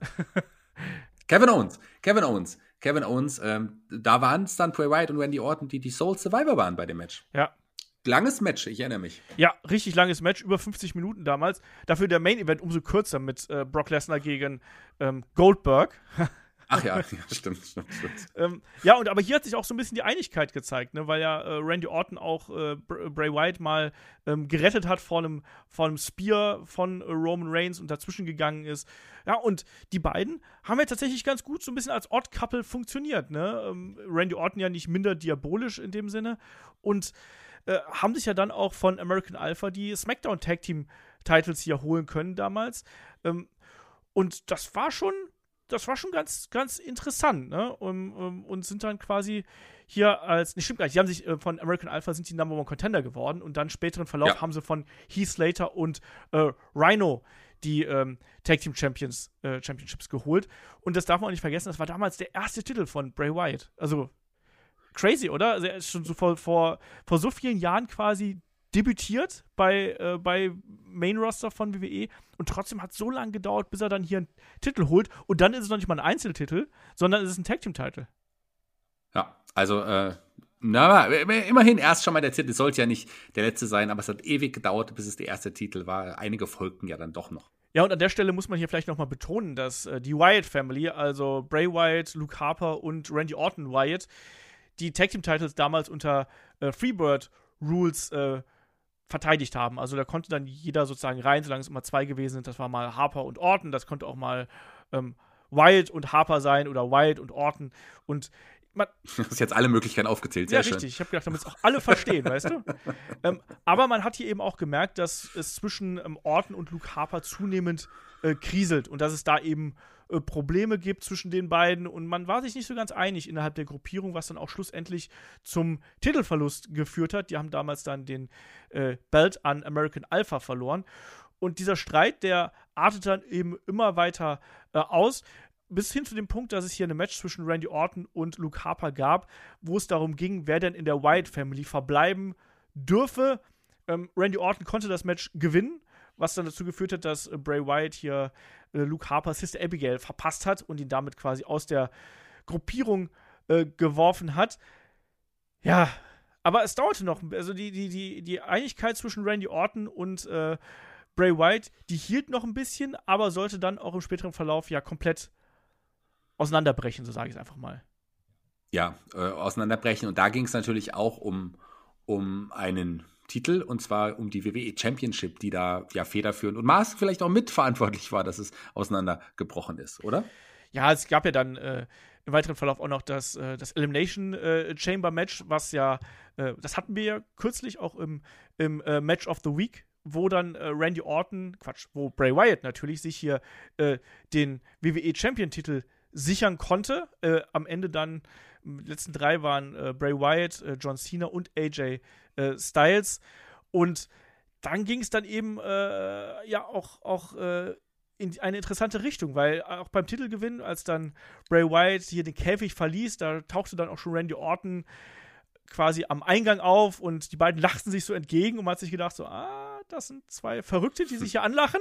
Das, das, das könnte was Lustiges werden. Und auch wenn Randy Orton dann späteren Verlauf gesagt hat, nee, also ich stehe auf deiner Seite, gab es dann irgendwann den großen, großen Turn.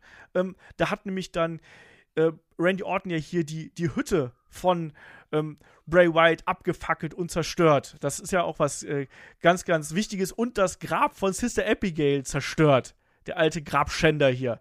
Ähm, ja, Shaggy, wir haben damals gesagt, das große Problem für uns war doch, wir haben uns das angeschaut und Bray Wyatt sollte eigentlich der nominelle Bösewicht sein, aber tatsächlich hatten wir hier alle Mitleid an dem Zeitpunkt mit ihm, oder? Ja, ja, klar, hatten wir, hatten wir, ähm, denn das war natürlich eine große Aktion, ähm, weil äh, das hat ihm ja auch viel bedeutet und ich finde, äh, das war noch ein, ich finde, eine, eine gute Aufgelaub der, der Geschichte auch und, und, und, und, und der Fehde. Schöner Moment. Ähm, und Sister Abigail war ja immer quasi als Charakter schon genannt, aber man wusste nie genau, was es ist. Und hier noch zu sagen, das war das Grab quasi, was da auch war von Sister Abigail. Ich finde, das war ein großer Moment äh, in der Fehde auch. Äh, ja, das war auf jeden Fall ein großer Moment. Aber es hat, irgendwie hat sich das komisch angefühlt, weil, wie gesagt, so eine richtig klare Heel-Face-Verteilung hatten wir hier eben nicht. Ähm, WrestleMania 33, ähm, ja, gibt es dann auch den Titelverlust sozusagen. Also Randy Orton besiegt dann äh, äh, Bray Wyatt hier sehr klar und sehr deutlich in knapp zehn Minuten in der, in der Midcard, so muss man es hier auch ganz klar äh, sagen. Bray Wyatt ist sein Titel wieder los. Und die Fehde geht aber noch ein ganzes Stück ähm, weiter. Ähm, Bray Wyatt wird dann noch im Zuge des äh, Shake-Up damals zu Raw ähm, getradet. Deswegen ist das Rematch der beiden bei Payback auch ein No-Title-Match, aber das war dieses fantastische, fantastische House of Horrors-Match. Weißt du noch, Shaggy, dieses zweigeteilte Match, was erst, was erst in, diesem, in dieser Hütte quasi stattgefunden hat, in der Ruine sozusagen. Ähm, so ein bisschen Cinematic-Style damals. Und dann aber in den Ring gegangen ist und es war. Es war das Grauen, oder? Ja. ähm, also, na, ich sag mal so, ähm, da haben wir, glaube ich, damals schon drüber geredet auch. Ich mochte ja diesen Teil in der Hütte ähm, äh, mit, dem, äh, mit dem Kühlschrank und so weiter, was da alles so zu, zu, zu Bruch gegangen ist. Ähm, den, das mochte ich ja äh, sehr, muss ich sagen. Ähm, aber so, dass es dann, dann doch noch in den Ring danach war, war für mich ein bisschen unlogisch. Äh, auch, auch, wobei auch der erste Teil auch nicht gut war. Aber so, ich, ich hatte irgendwie einen besonderen Trash-Faktor da verspürt, der mir gefallen hat. Ähm, und muss sagen, ich habe das eher positiv als negativ in Erinnerung, weil es einfach auch äh, was Besonderes war. Muss nicht unbedingt besonders gut gewesen sein, aber es war besonders. Ich habe mich ja immer noch gefragt, wie, also Randy Orton ist ja irgendwann abgehauen, der ist ja irgendwann sich ins Auto gesetzt und ist dann zur Halle gefahren. Ich weiß bis heute nicht genau, wie Bray Wyatt von der Halle, von der, von der Hütte wieder zur Halle gekommen ist.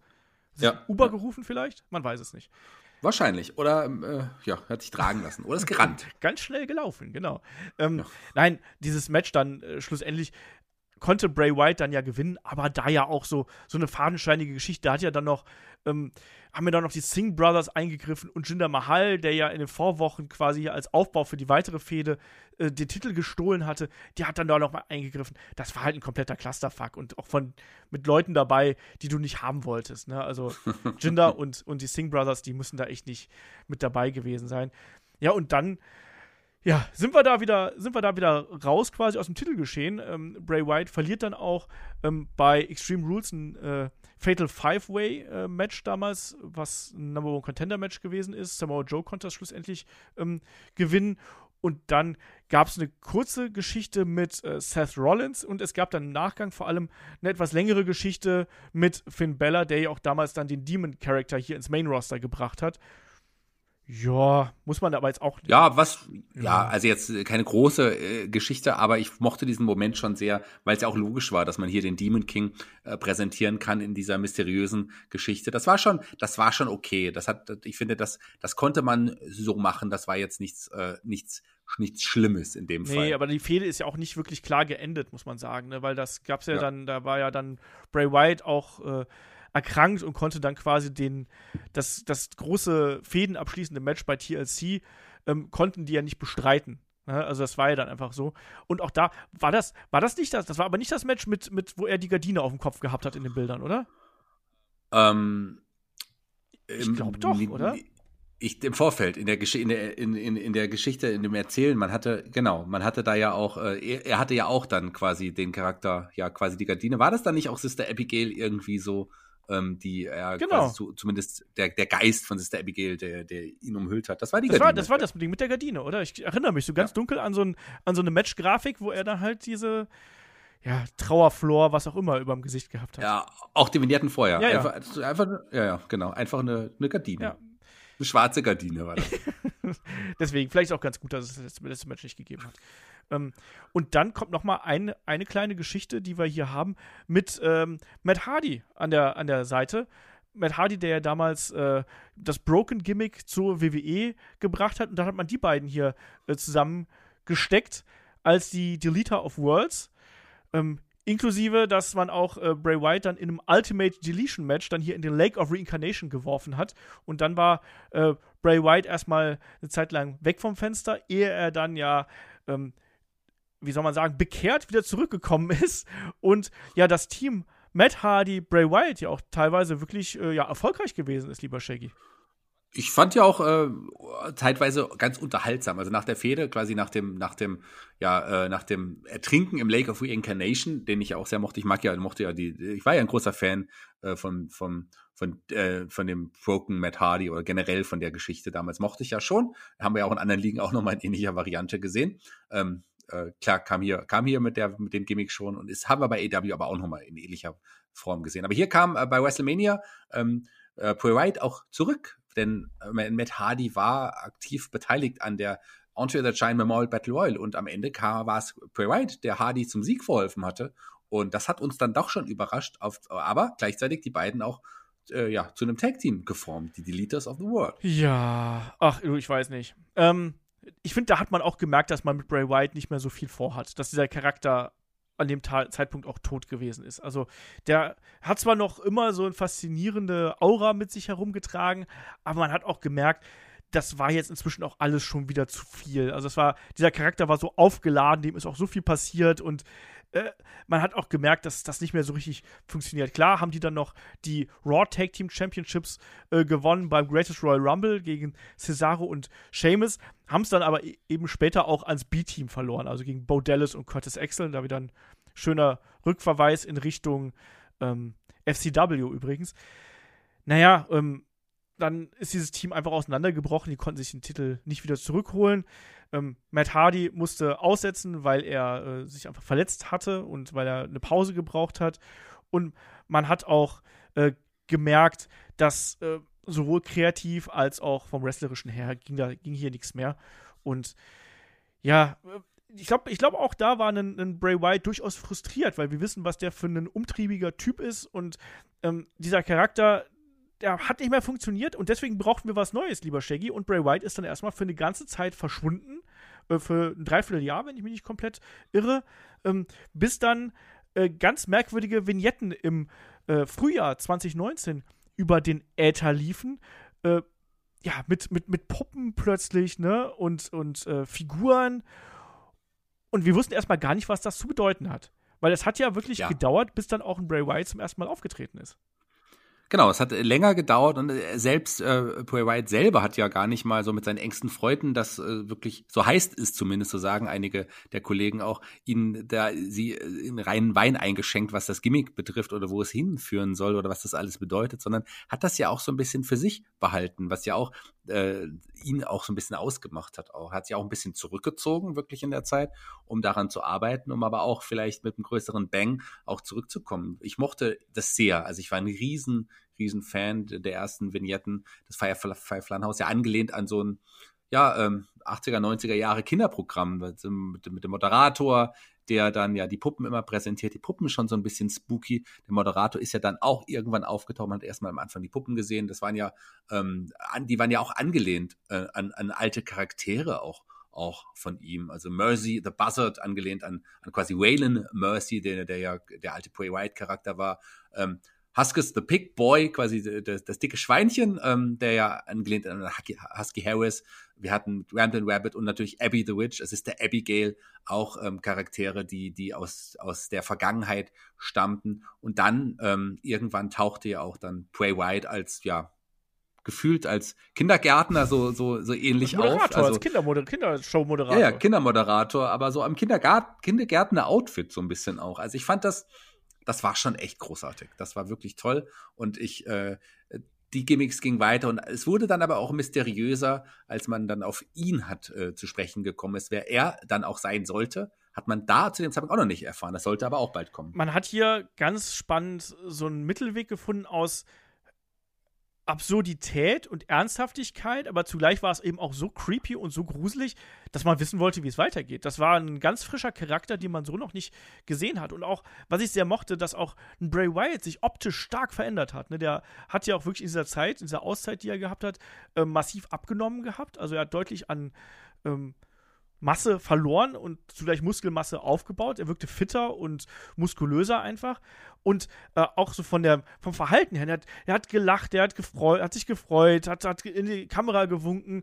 Und diese, diese übertriebene Nettigkeit stand halt ein, äh, einher mit einer Brutalität, die dann und Verrücktheit, die dann auch schon in der ersten Vignette zum Beispiel zum Vorschein gekommen ist, ähm, als er dann so einen, ähm, äh, wie nennen sie sich dann hier, so, so einen Starschnitt quasi von sich, so einen, so einen, Pappaufsteller von sich mit der Kettensäge zersägt hat und da komplett äh, verrückt geworden ist. Und dann kam ja auch zum ersten Mal dieses, ähm, dieses Let Me In. Und wir haben uns alle gefragt, okay, was, was war denn das? Und im Verlauf der, der Wochen und Monate ähm, gab es ja immer wieder so kleine Hinweise darauf, dass es noch irgendeine andere Persönlichkeit gibt. Es gab so Zwischenschnitte plötzlich von irgendwelchen ekligen Sachen oder ähm, wie auch immer. Man hat gemerkt, dass da, dass es da rumort und dass da etwas äh, passiert und dass da etwas rein möchte in unsere, in unsere Wohnzimmer sozusagen und dass diese Dunkelheit weiterhin im Charakter Bray Wyatt steckt und diese, dieser Widerspruch von diesem bunten, scheinbar heilen Kindercharakter und dem dunklen ähm, Zweitcharakter, diesem schizophrenen Charakter dahinter, das hat damals super gut ähm, funktioniert. Ne? Und ja, dann schlussendlich ähm, wissen wir ja, was ja dann, was ja dann daraus geworden ist, äh, weil es äh, wurde ja dann die, ähm, äh, äh die Geschichte mit, mit Finn Bella wurde ja äh, wieder aufgegriffen. Ja.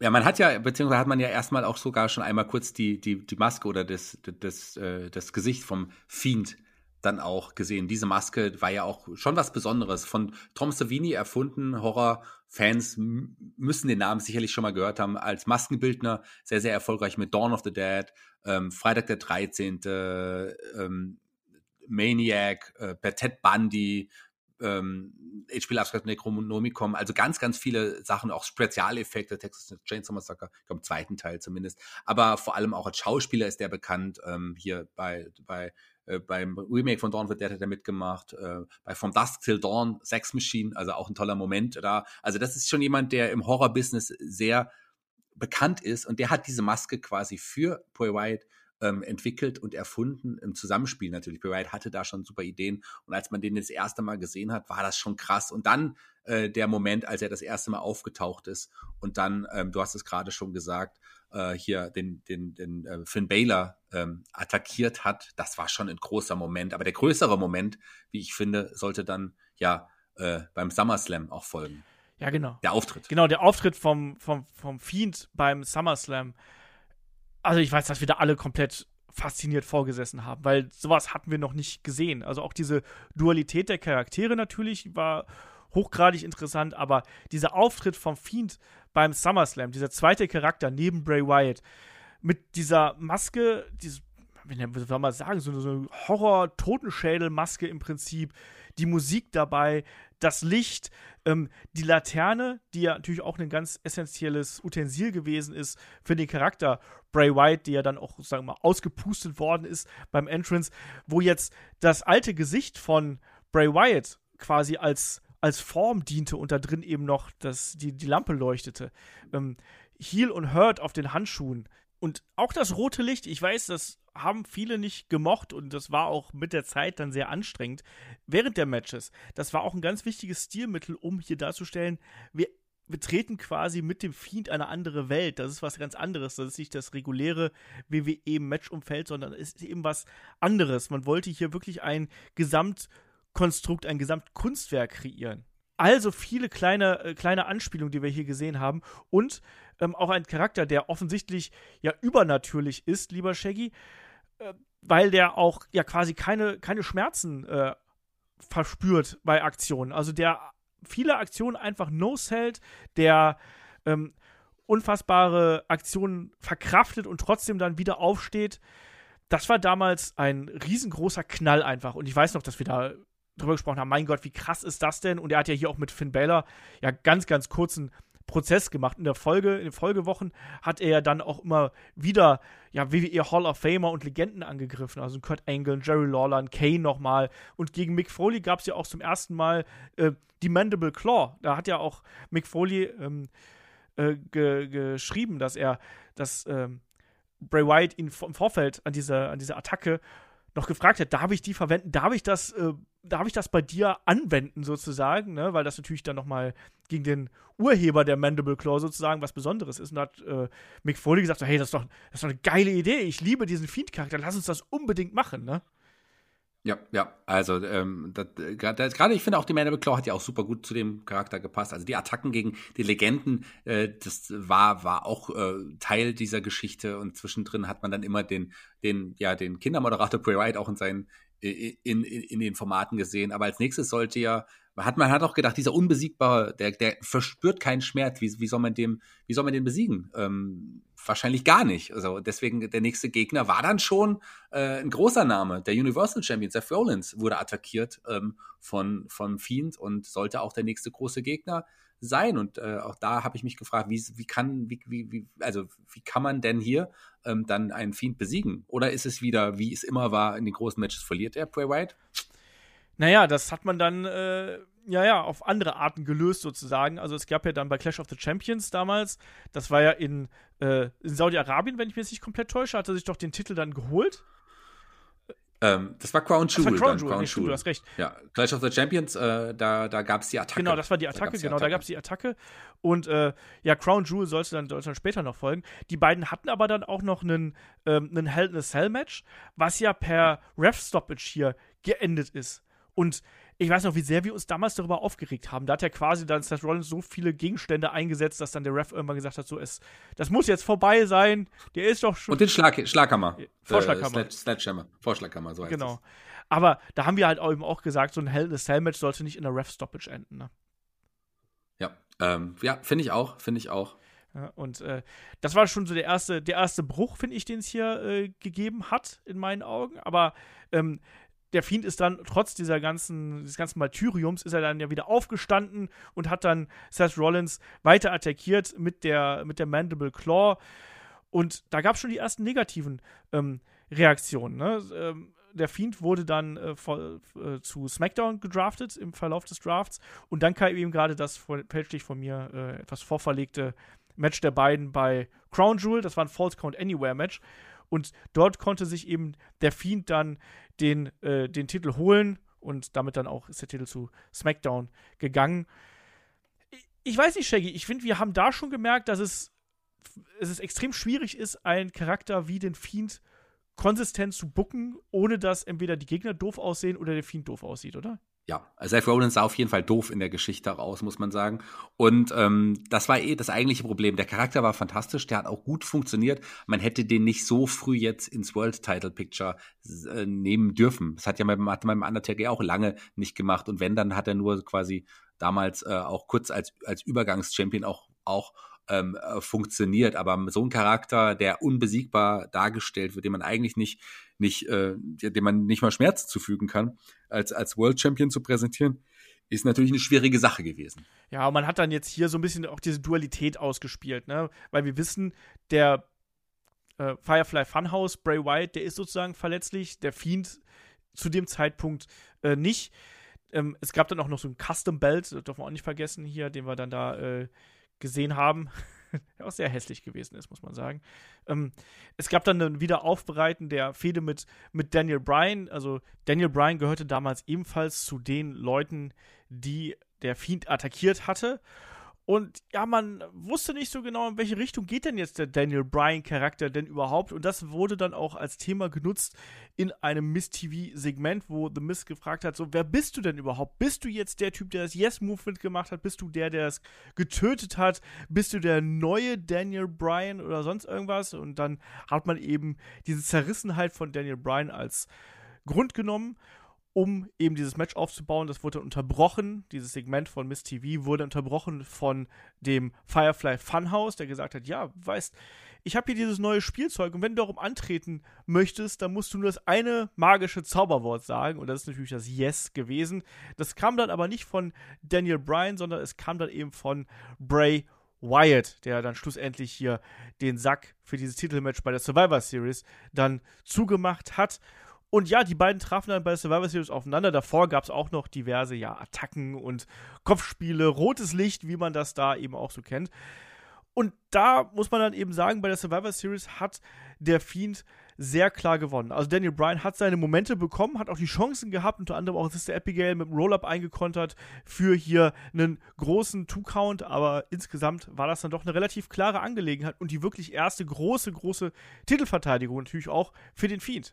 Und dann sollte es hier noch ein Rematch geben. Das fand aber nicht statt, weil der Fiend vorab Daniel Bryan hier zerstörte, unter anderem ihm die Haare ausriss und ansonsten auch ganz schlimm verprügelte. Und ja, da kam dann jemand mit ins Spiel, den wir schon zuvor sozusagen als ja, Urheber dieser ganzen Geschichte gesehen haben, nämlich The Miz. Der traf dann auch bei TLC 2019 auf Bray Wyatt, nicht den Fiend, sondern den Firefly Funhouse Bray Wyatt, hat aber trotzdem keine Chance gehabt. Am Ende gab es unter anderem Sister Abigail draußen auf äh, die Matten quasi und dann war The Mist so fertig, dass sich danach nicht mehr wehren konnte. Im Anschluss an das Match, das ist nämlich eigentlich das Interessantere, gab es dann auf der Videoleinwand ein Bild von, kurze Aufnahme von dem Fiend zu sehen. Und Bray Wyatt blickt dann ganz hypnotisiert fast schon hier in Richtung Leinwand und sagt dann, ja, ja, ich, ich werde es tun, ich werde es tun und geht dann unter den Ring und holt sich einen Vorschlaghammer, aber keinen normalen Vorschlaghammer, sondern so einen überdimensionalen, ich nenne es mal Zirkus-Vorschlaghammer. Und natürlich, wenn man damit zuschlägt hier, dann, dann bleibt davon einem Gegner nicht mehr viel übrig. Schlag gegen The Mist gab es hier an der Stelle nicht, weil dann ertönten eben diese Geräusche, dass der Fiend hätte erscheinen sollen. Aber auch das geschah nicht, denn am Ende kam dann Daniel Bryan zurück mit kurzen Haaren, kurzgeschorenen Haaren und einem kurzen Bart. Ich habe es gerade angesprochen, die Attacke führte unter anderem dazu, dass ihm die Haare ausgerissen worden sind. Deswegen waren die Haare dann eben abrasiert. Und ja, diese Fehde wurde dann weitergeführt zwischen den beiden. The Miz war erstmal raus und mit Daniel Bryan ging es dann weiter. Der traf dann beim Royal Rumble auf den Fiend in einem Strap-Match. So. Ha. Und das war eigentlich noch ganz gut. Das war ein gutes Match, das war ein okayes Match, aber auch ähm, hier gab es am Ende den Sieg für, für den Fiend. Ganz klar, den Charakter kann man ja auch einfach nicht verlieren lassen. Wäre ja auch komisch, äh, den Fiend so klar eine Pinfall-Niederlage einfahren zu lassen. Deswegen, der Fiend ist unbesiegbar und sollte das wahrscheinlich auch noch lange bleiben, oder? Ja, der Fiend, äh, ja, ne, da gab es dann die nächste Herausforderung äh, bei der darauffolgenden Smackdown-Episode. Da hat sich dann Goldberg einfach mal dahingestellt und gesagt: So, hier, du und ich, ne, Super Showdown. Und Dumm. ja, Entschuldigung. Das war, das war, also, es war ja vorher schon wirklich schwierig. Ich habe es ja gesagt, World Title Picture, den da zu halten und sowas. Aber dann plötzlich Goldberg äh, auftauchen zu lassen, zu sagen, okay, das hat er ja ein paar Mal gemacht, hier, ich will jetzt ein Titelmatch. Okay, kann man theoretisch bei dem Namen Goldberg so machen, aber man kann das, was man danach gemacht hat, eigentlich nicht machen. Und ich finde, das war so der, ein bisschen der Dolchstoß irgendwie für den, für den Fiend. Wobei, äh, über WrestleMania reden wir gleich auch nochmal. Das war eigentlich äh, dann nochmal okay, ähm, äh, was dann folgte. Aber äh, das, es gab beim Super Showdown hier ähm, die Niederlage gegen Goldberg. Nee. Ja, es ist generell, ne, das Booking vom Fiend war sehr problematisch. Das kann man ja auch hervorragend bei uns äh, bei Headlock quasi äh, nachhören.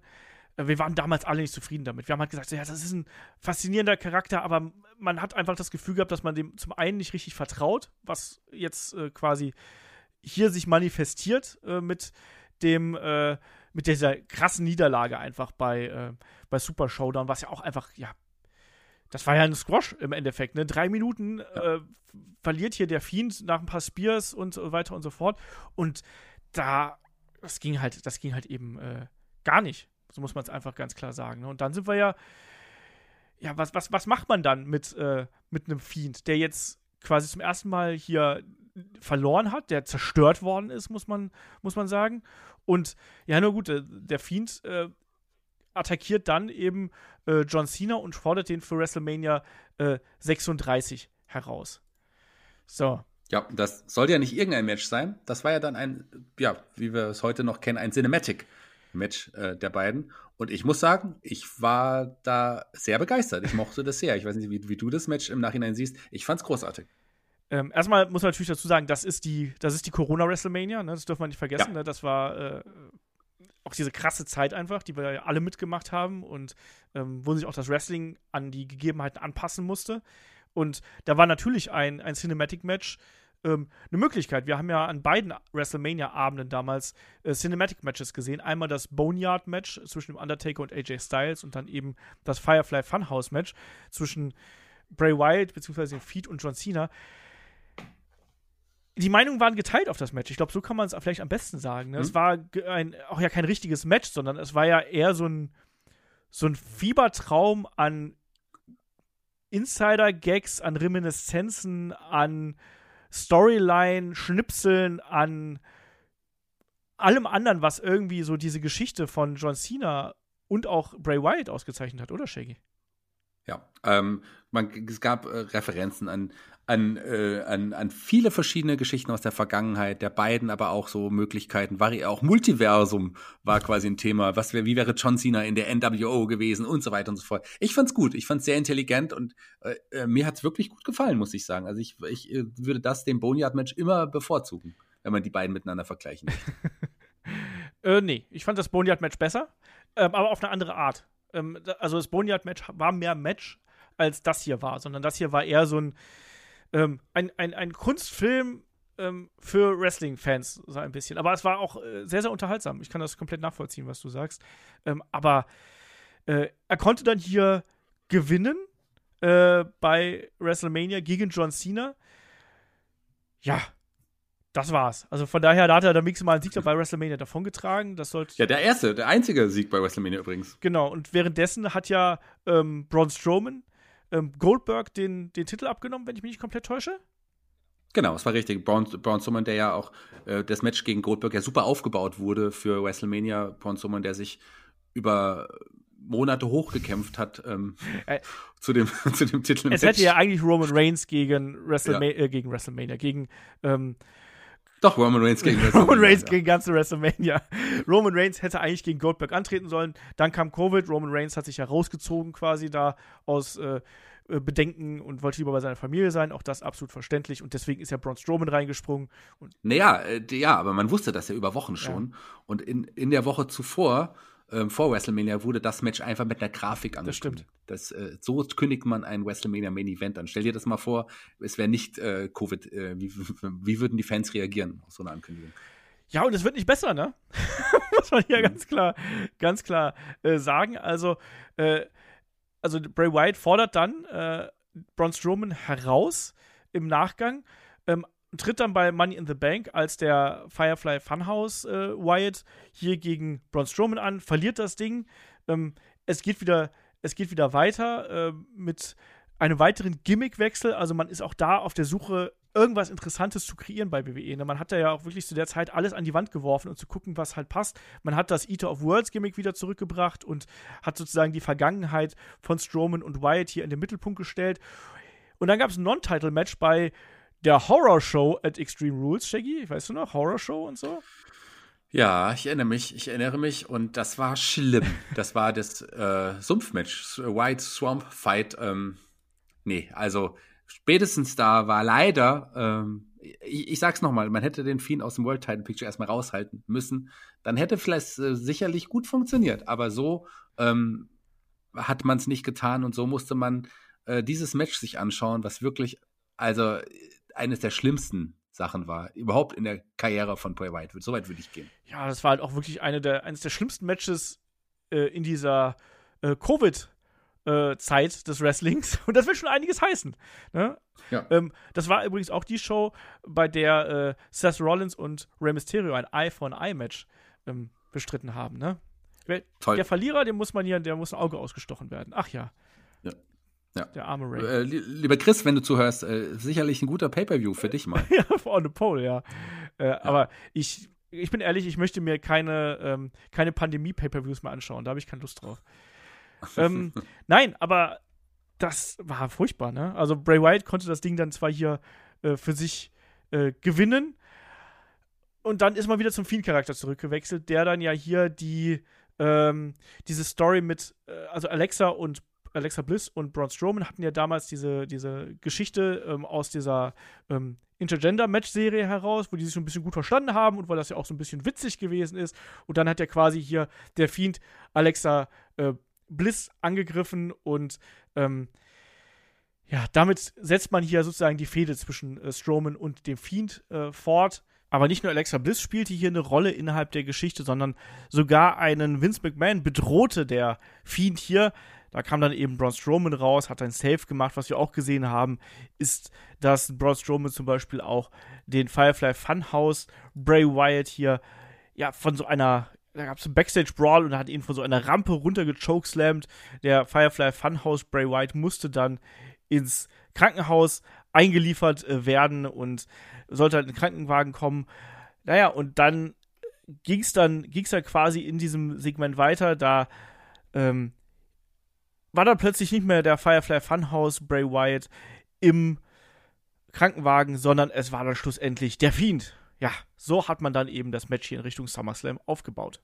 Da gab es das Aufeinandertreffen zwischen Braun Strowman und dem Fiend. Ähm, und am Ende war es dann tatsächlich der Fiend, der sich den Gürtel wieder hat umschnallen dürfen. Allerdings konnte er nicht lang feiern, denn beide wurden angegriffen von einem jemand, von jemandem, der zurückgekommen ist, um sich seinen Titel auch zu holen. Ich spreche von Roman Reigns.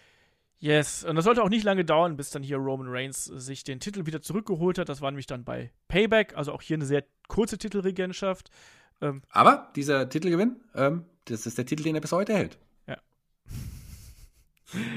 ja, ja, ja. Schon so lange her, krass, ne? ja, ja, verrückt, ja. So lange ist her. Das, der hat Roman Reigns immer noch. Und das war ja auch die Wandlung des Gimmicks von Roman Reigns. Also dem hat es gut getan. Der hat sich dann quasi dann gewandelt in den Roman Reigns Charakter. Noch nicht jetzt, wie wir ihn heute kennen, aber er hat schon Anleihen gehabt. Also es war quasi der Weg auf die böse Seite, äh, was man ja lange von Roman Reigns sehen wollte. Der war dann, ähm, der hat sich gewandelt. Äh, und das hat ihm gut getan, aber hier die, dem, der, der Geschichte um Fiend. Und ich finde auch Strowman hat die Fehde nicht gut getan. Nee, ach, das hat nur Roman Reigns gut getan. Ich glaube, so kann man sagen. Und im weiteren Verlauf hat man dann ja auch diese Story mit äh, Alexa Bliss so ein bisschen stärker in den, in den Fokus gerückt, ne, dass der Fiend so die langsam die Kontrolle über Alexa erlangt, sozusagen, dass die da, dass er sozusagen die in den Kopf von ihr reinkommt und äh, Alexa auch quasi zum, zum Bösen sozusagen turnt. Der Fiend war dann erstmal eine Zeit lang weg. Es gab noch eine ganz kurze Übergangsfehde mit äh, Kevin Owens. Dann aber wurde diese alte Geschichte mit, mit Randy Orton wieder aufgegriffen, ähm, lieber Shaggy. Und als ob wir nicht schon unser äh, das erste Match zwischen den beiden ähm, schlimm gewesen wäre mit unserer, äh, mit, oder, wie hieß es nochmal, unser Kevin Horror Match? Ich hab's schon wieder vergessen. Wie hieß das? House, House, House of, of Horrors war es, ne? Ja, dann hatten wir noch einen äh, Firefly Inferno Match, wo es dann darum ging, ja, der, der Gegner muss halt den anderen anzünden und da wird der Feed angezündet. Ja. Da wurde der Feed angezündet. Also die Geschichte, ich, äh, man, man war sich dessen wirklich leider, leider muss man jetzt aus heutiger Sicht auch sagen, überdrüssig. Also ich, ich hatte keine Lust mehr auf den Feed. Es hat einfach nicht mehr, ich weiß, dir ging glaube ich ein bisschen ähnlich, es hat einfach nicht mehr funktioniert. Äh, man hat einfach da, aber auch das sind Booking-Entscheidungen. Es liegt gar nicht am Charakter ähm, oder an, am Wrestler, vor allem gar nicht, sondern es waren wirklich Booking-Entscheidungen, die einfach das, die den Charakter so ein bisschen kaputt gemacht haben, wie ich fand ja, es war dann irgendwann auch einfach drüber, muss man hier sagen. Ne? Also das war dann auch irgendwann einfach äh, zu viel.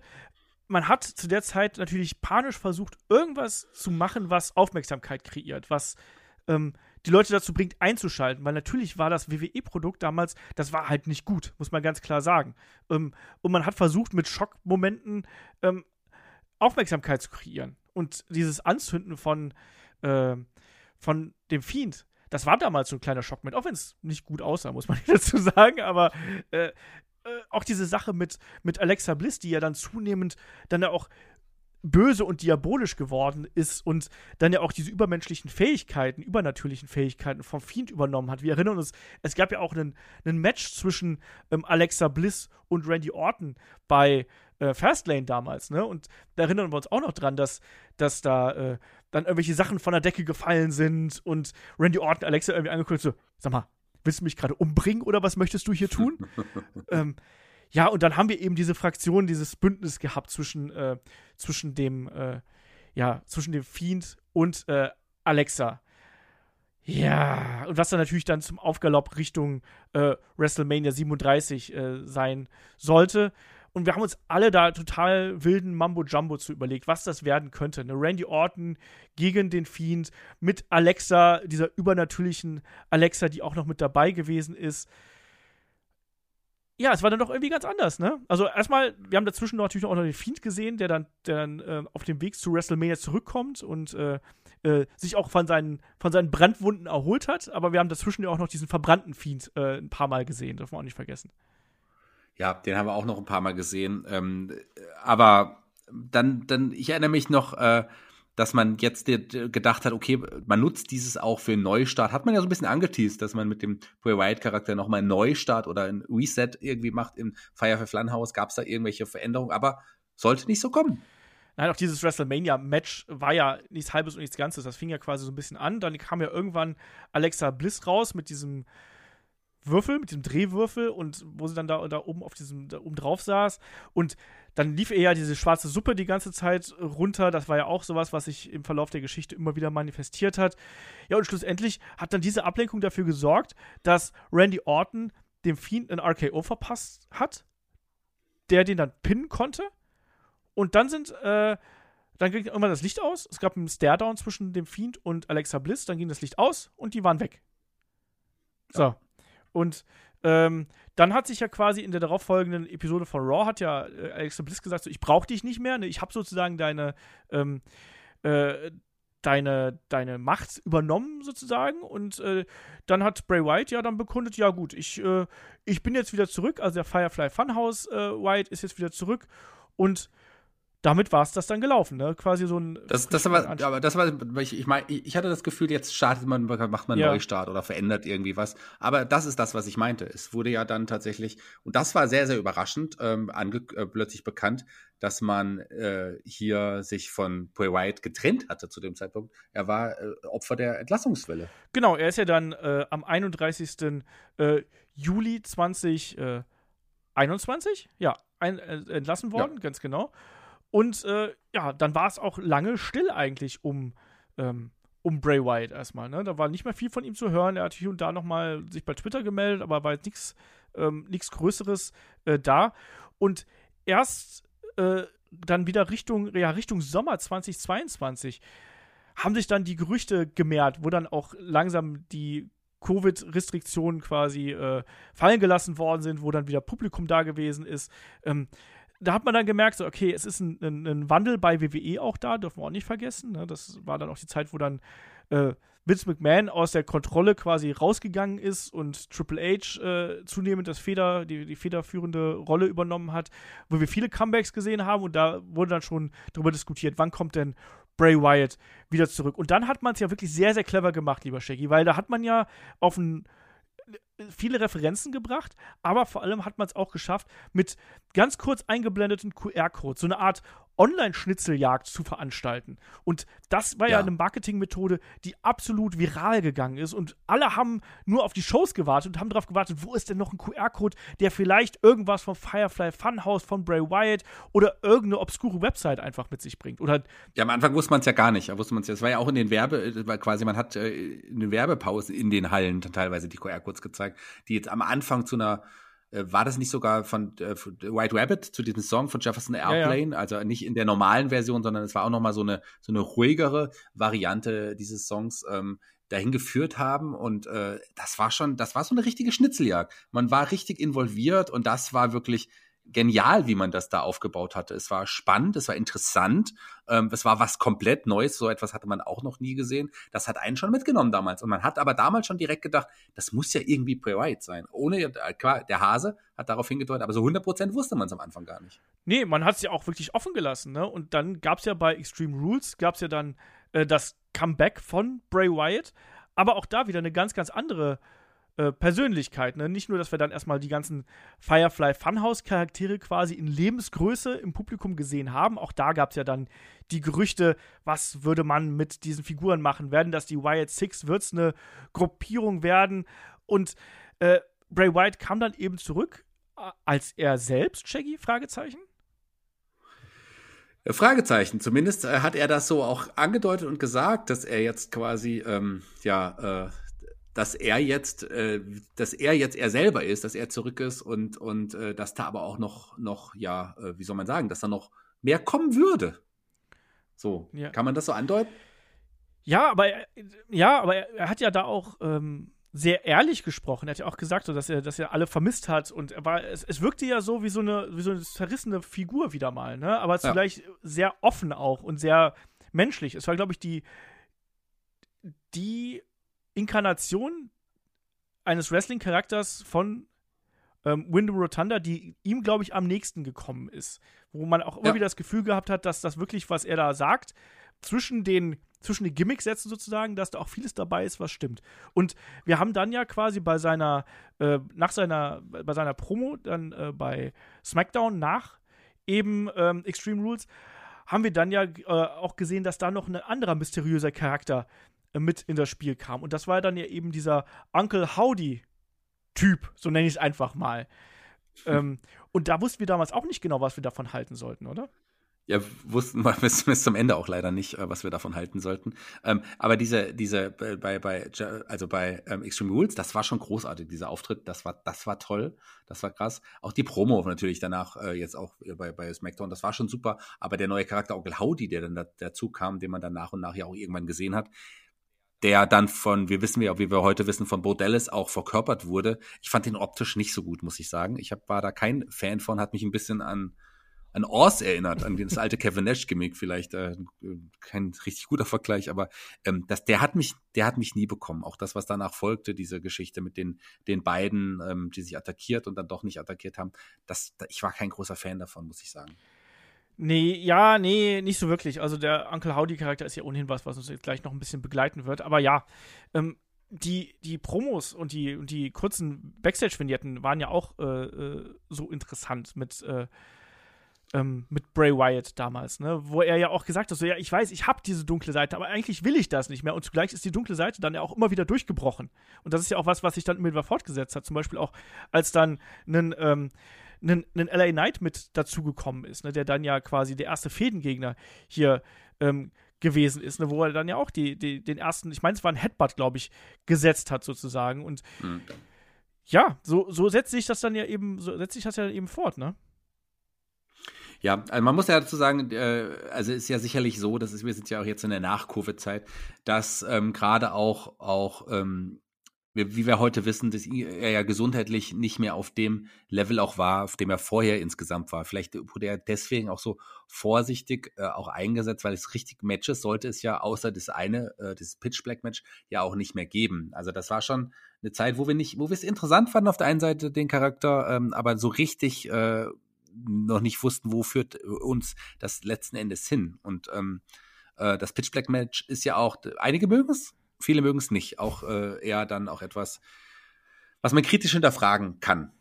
Äh, ja, das war ja eben auch einfach, äh, einfach so. Ne? Auch dieser Uncle Howdy-Charakter, der dann auch mit reingekommen ist, auch ähm, ähm, Bray Wyatt ja attackiert hat. Und es gab ja dann auch diesen, diesen Moment, wo, wo er dann im Hinführung auf dieses äh, Pitch Black Match beim Royal Rumble, wo dann ja ähm, LA Knight draußen gestanden hat, Bray Wyatt war im Ring und dann hat ähm, Uncle Howdy ihn attackiert. Man wusste auch nicht genau, wer ist denn jetzt Uncle Howdy? Ist Bray Wyatt das selber? Ist das eine weitere Inkarnation von seinem, von diesem Bray Wyatt-Charakter quasi neben dem Fiend und neben den anderen Figuren, die wir da eben haben? Das wusste man nicht. Das hat das aber trotzdem ganz interessant gemacht, finde ich. Also man hat immer irgendwas zu diskutieren gehabt war es jetzt 100% optimal? Wahrscheinlich nicht. Ähm, weil wir dann eben auch mal das Firefly Funhouse nochmal gesehen haben. Wir haben dann bei Raw is 30, also der 30-jährigen Anniversary Show von, von Raw, haben wir dann auch nochmal äh, gesehen, wie dann quasi, da, da haben wir dann so, so einen äh, Fackelübergabemoment gehabt, lieber Shaggy, nämlich mit dem Undertaker damals und mit LA Knight und mit Bray Wyatt. Ja, also da gab es ja dieses, äh, die, das Undertaker und äh, Wyatt, die sich da oder die, die da gegenüberstanden und da etwas, was Undertaker Pride ins Ohr geflüstert hatte. Ähm, das war so eine Art Fackelübergabe, aber ähm, ja, äh, man hat ja damals auch noch äh, gedacht, man baut hier irgendwie ein Match auf mit Onkel Howdy hingehen zu WrestleMania, sollte dann ja alles anders kommen, sollte dann ja noch eine andere Geschichte äh, kommen, aber final sollte es zu leider zu gar nichts mehr kommen. Nee, wir haben, wie gesagt, noch dieses ähm, Pitch Black Match äh, gesehen, äh, Mountain Dew Pitch Black Match. ähm, mit den Neonfarben und dann auch mit dem Eingriff von Uncle Howdy, ähm, der ja quasi dann mit dem Elbow Drop hier LA Knight durch so, ein, so eine Plattform draußen befördert hat, von einem großen Balkon aus ja, das war jetzt nicht so richtig geil. Haben wir damals. Das Match, war kurz, das war visuell, fand ich es beeindruckend, weil dann ja auch ähm, äh, Bray Wyatt äh, quasi diese, diese, Dä diese Dämonenmaske in Schwarzlicht getragen hat. Das sah schon ganz cool aus, muss man sagen. Ne? Aber ähm, wrestlerisch war es halt dann eben schwierig. Die weitere Fortführung hier für einen Bray Wyatt war ja dann, ähm, dass es eine ganz kurze Andeutung gegeben hat, dass wir ähm, Bobby Lashley ähm, oder Brock Lesnar als nächsten äh, Gegner für ihn bekommen würden.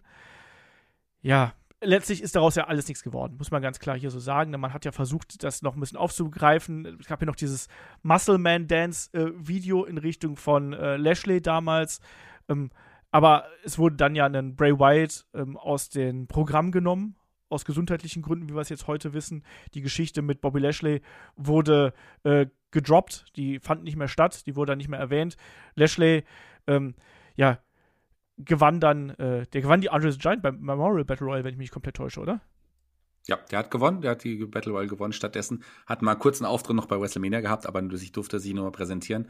Aber das Match wurde nichts und man hat damals auch nicht gewusst, warum. Hat man jetzt das Gimmick fallen lassen? Was ist da los? Mit der Zeit kam ja dann auch raus, dass Bray Wyatt wohl ähm, erkrankt war. Kam ja dann sogar raus, dass es sogar lebensbedrohlich zu dem äh, war ähm, und er jetzt aber nach, nach und nach bessere Nachrichten man hören konnte. Und ähm, kurz vor seinem Tod ähm, gab ja noch die Nachricht, äh, dass er wohl ähm, gesund sein könnte und relativ bald wieder zurückkehren würde. Allerdings ein paar Tage später haben wir leider was anderes erfahren. Ja, genau. Wie ich es eingangs schon erwähnt habe, am 24. August 2023 ähm, verstarb Wyndham Lawrence Rotunda infolge eines Herzinfarkts. Es gab auch da Meldungen, dass er eben einen ähm, äh, Herz, ähm, wie sagt man denn, ein Defibrillator quasi nicht bei sich getragen hat. Das hätte vielleicht Situationen retten können, aber ähm, hätte, wenn und aber, hilft in der Situation auch nicht. Der, die Nachricht hat äh, die Wrestling-Welt ähm, absolut schockiert. Wir haben ein Breaking News Video dazu gemacht, wo wir auch nochmal Reaktionen vorgelesen haben von äh, einigem Talent, die sich auch über den Tod, über den Menschen natürlich auch ähm, geäußert haben. Es ist eine tragische Geschichte, man kann es nicht anders sagen. Es ist äh, ein Mensch, der viel zu früh aus dem Leben gerissen worden ist, ein Vater, der viel zu früh aus dem Leben gerissen worden ist, von seiner Familie weggerissen worden ist, ein, ein, äh, ein Freund, ein Kollege, ein Mensch, der äh, mit 36 Jahren hier stirbt. ähm, an einem Herzinfarkt infolge äh, einer, einer Covid-Erkrankung, die es ihn dann wohl äh, zu Beginn des Jahres quasi aus dem Rennen geholt hat. Man weiß nicht, welchen Einfluss die jetzt noch auf ähm, den Tod schlussendlich äh, gehabt hat, auf diesen Herzinfarkt. Wir wissen, dass, dass Covid eben auch den Herzmuskel angreift. Wrestling ist nicht gesund fürs Herz, muss man auch dazu sagen. Da kommt, glaube ich, einiges zusammen. Ähm, es ist eine tragische Geschichte, man kann es nicht anders sagen, lieber Shaggy. Ja, man kann es nicht anders sagen. Er hinterlässt mehrere Kinder auch. Ähm also das ist eine, eine, eine, generell die Geschichte von, von Wyatt, eine sehr, sehr tragische Geschichte, die wirklich einen jetzt wenige Wochen danach auch immer noch sehr, sehr mitnimmt. Also äh, ich weiß gar nicht, was ich, was ich da sagen soll. Mir fehlen da die Worte. Shaggy, was ist denn das Erbe eines Bray Wyatt? Was ist das, ähm, was er den, den Fans mitgibt? Was ist das, was er äh, uns allen hier hinterlässt? Naja, also äh, man muss sagen, ähm, dass er auch ein, vielleicht ein Opfer war von, vom, vom Booking teilweise, das vielleicht nochmal hinterher zu geben und dass er mit seinen Gimmicks ähm, zwar als sehr kreativer Kopf gilt, was er auch ist, aber die Gimmicks wie jetzt zum Beispiel The Fiend aufgrund auch der Booking-Entscheidung nicht immer funktioniert haben, aber was auf jeden Fall bleibt, ist, ist, ist, ist, ist dass er in meinen Augen einer der kreativsten Menschen, kreativsten Wrestler überhaupt war, der sich den, den ich in meinen in den letzten 30, 40 Jahren im Wrestling gesehen habe. Er hatte so großartige Ideen, die Umsetzung, die, die Art und Weise am Mikrofon zu reden. Er hat sich immer wieder neu gefunden und erfunden. Und das ist jemand, der ähm, allein von, von, vom Kreativen ähm, wirklich riesengroße Fußstapfen hinterlässt. Ja, ganz genau. Ich finde, ein Bray Wyatt schenkt uns unglaublich viele Momente und Bilder auch.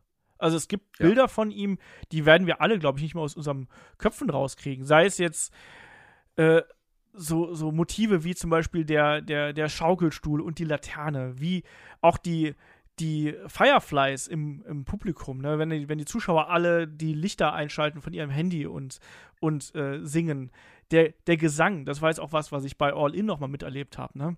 Ähm, wenn, wenn Zuschauer jetzt ähm, He's Got the Whole World in His Hands singen, als, als Ehrerbietung, als Gedenken für einen Bray Wyatt. Das sind dann die Momente, die einen Bray Wyatt kreiert hat. In Verbindung eben auch mit diesem hohen Wiedererkennungswert, den nun mal seine Charaktere gehabt haben. Also ganz egal, ob es der, der Kultanführer Bray Wyatt gewesen ist mit der Wyatt Family. Ähm, das Firefly Funhouse, was ich auch ultra lustig und creepy zugleich fand. Oder dann eben auch der Fiend-Charakter. Natürlich hat das vom Booking her alles nicht so 100% funktioniert und vielleicht haben da die kreativen Ideen auch dem Medium Wrestling ein bisschen die Grenzen aufgezeigt. Ne? Was hätte man da alles anders machen können? Man hätte einiges anders machen können, aber ich glaube auch, dass der Fiend-Charakter sehr, sehr schwer zu bucken ist und den da in einen logischen Zusammenhang zu bringen. Weil er auch einfach nicht logisch ist. Das ist ja auch wiederum das Ding. Ne? Das ist ja nun mal ein übernatürlicher Charakter. Und ähm, auch beim Undertaker zum Beispiel hat man das ja gesehen ich, mich würde es interessieren, wie Wrestling-Fans in 20 Jahren über den Fiend sprechen. Weil, mhm. wenn wir jetzt heute darüber sprechen, ja, das war nicht logisch und das, hat, das war Quatsch und sowas. Aber ganz ähnliche Geschichten hat man in der Anfangsphase auch mit dem Undertaker zum Beispiel gemacht. Ja, ja klar, auch da hat man da das, das hinterfragt und auch äh, gedacht, das Gimmick, das kann einfach nicht funktionieren. Und das war eine ganz andere Zeit, in der so Comic-Gimmicks ja sowieso noch relativ äh, normal waren, nicht in der Art und Weise als unbesiegbar, als, äh, aber so trotzdem auch, auch, auch noch anders war. In der modernen Zeit hat man gedacht, sowas kann eigentlich nicht funktionieren und ist schwierig umsetzbar, wie wir gesehen haben. Aber ich finde, wenn man es richtig gemacht hätte, ich sage ja immer noch, vielleicht nicht direkt in äh, das Titelpicture gestellt hätten, dann hätte das auch mein, in meinen Augen funktioniert. Ja, ja, ja. Also äh, jetzt dann noch mal so auf die auf die Geschichte zurückzublicken von Bray Wyatt hat uns dann noch mal gezeigt, was da auch für interessante, obskure, aber vor allem auch erinnerungswürdige Momente in seiner Karriere stattgefunden haben und was auch für eine ja, wechselseitige Karriere das eigentlich gewesen ist. Ne? Und Bray Wyatt als ähm, einfacher WWE-Champion, zweifacher Universal-Champion, ähm, zweifacher Tag-Team-Champion, einmal bei Raw, einmal bei SmackDown.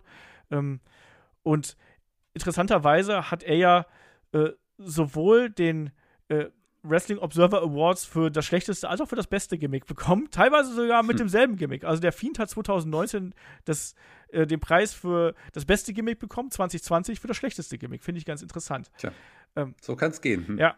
Also ganz, äh, ganz interessante äh, Figur.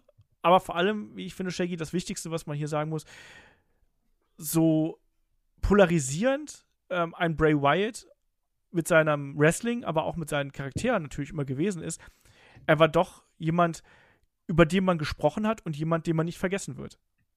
Ich glaube, ja genau, ich wollte sagen, über jemanden, den man gesprochen hat, aber ich, über jemanden, den man, über den man immer wieder sprechen wird auch. Also das ist, er war was Besonderes, ein besonderer Charakter, ein besonders kreativer Kopf im Wrestling-Business. Wir werden ihn vermissen. Ich glaube, wir werden ihn nie vergessen, werden immer an ihn denken. Es ist interessant, was du gerade gesagt hast, ähm, vielleicht zu erfahren irgendwann, was äh, Leute über ihn denken, die ihn vielleicht nicht in, in der Zeit gesehen haben, sondern erst später zum Wrestling stoßen werden. Ich glaube, auch da wird er insgesamt aufgrund seiner Ideen auch weiterhin als ja wirklich kreative, innovativer Person weiterhin in der Geschichte auch verankert bleiben. Da bin ich mir sicher. Ja. Ähm, und ich glaube, an der Stelle kann ich auch sehr gut hier den Podcast abschließen. Ähm, ich finde, das war nochmal ein schöner Rückblick auf die Karriere von Bray Wyatt. Ich hoffe, euch hat es gefallen, hier nochmal so ein bisschen nostalgisch und auch über den Menschen ähm, Wyndham Rotunda hier noch einmal zu sprechen, dem zu gedenken, den großen Momenten, die er uns geschenkt hat, hier nochmal zu gedenken, den großen Charakteren da noch einmal sich daran zurückzuerinnern. Ich hoffe, ihr hattet da eine Menge Spaß und Freude dran und äh, mir bleibt an der Stelle nichts weiter zu sagen als vielen Dank, Wyndham Lawrence Rotunda, Bray Wyatt, für all das, was du uns gegeben hast. Du fehlst und wir vermissen dich.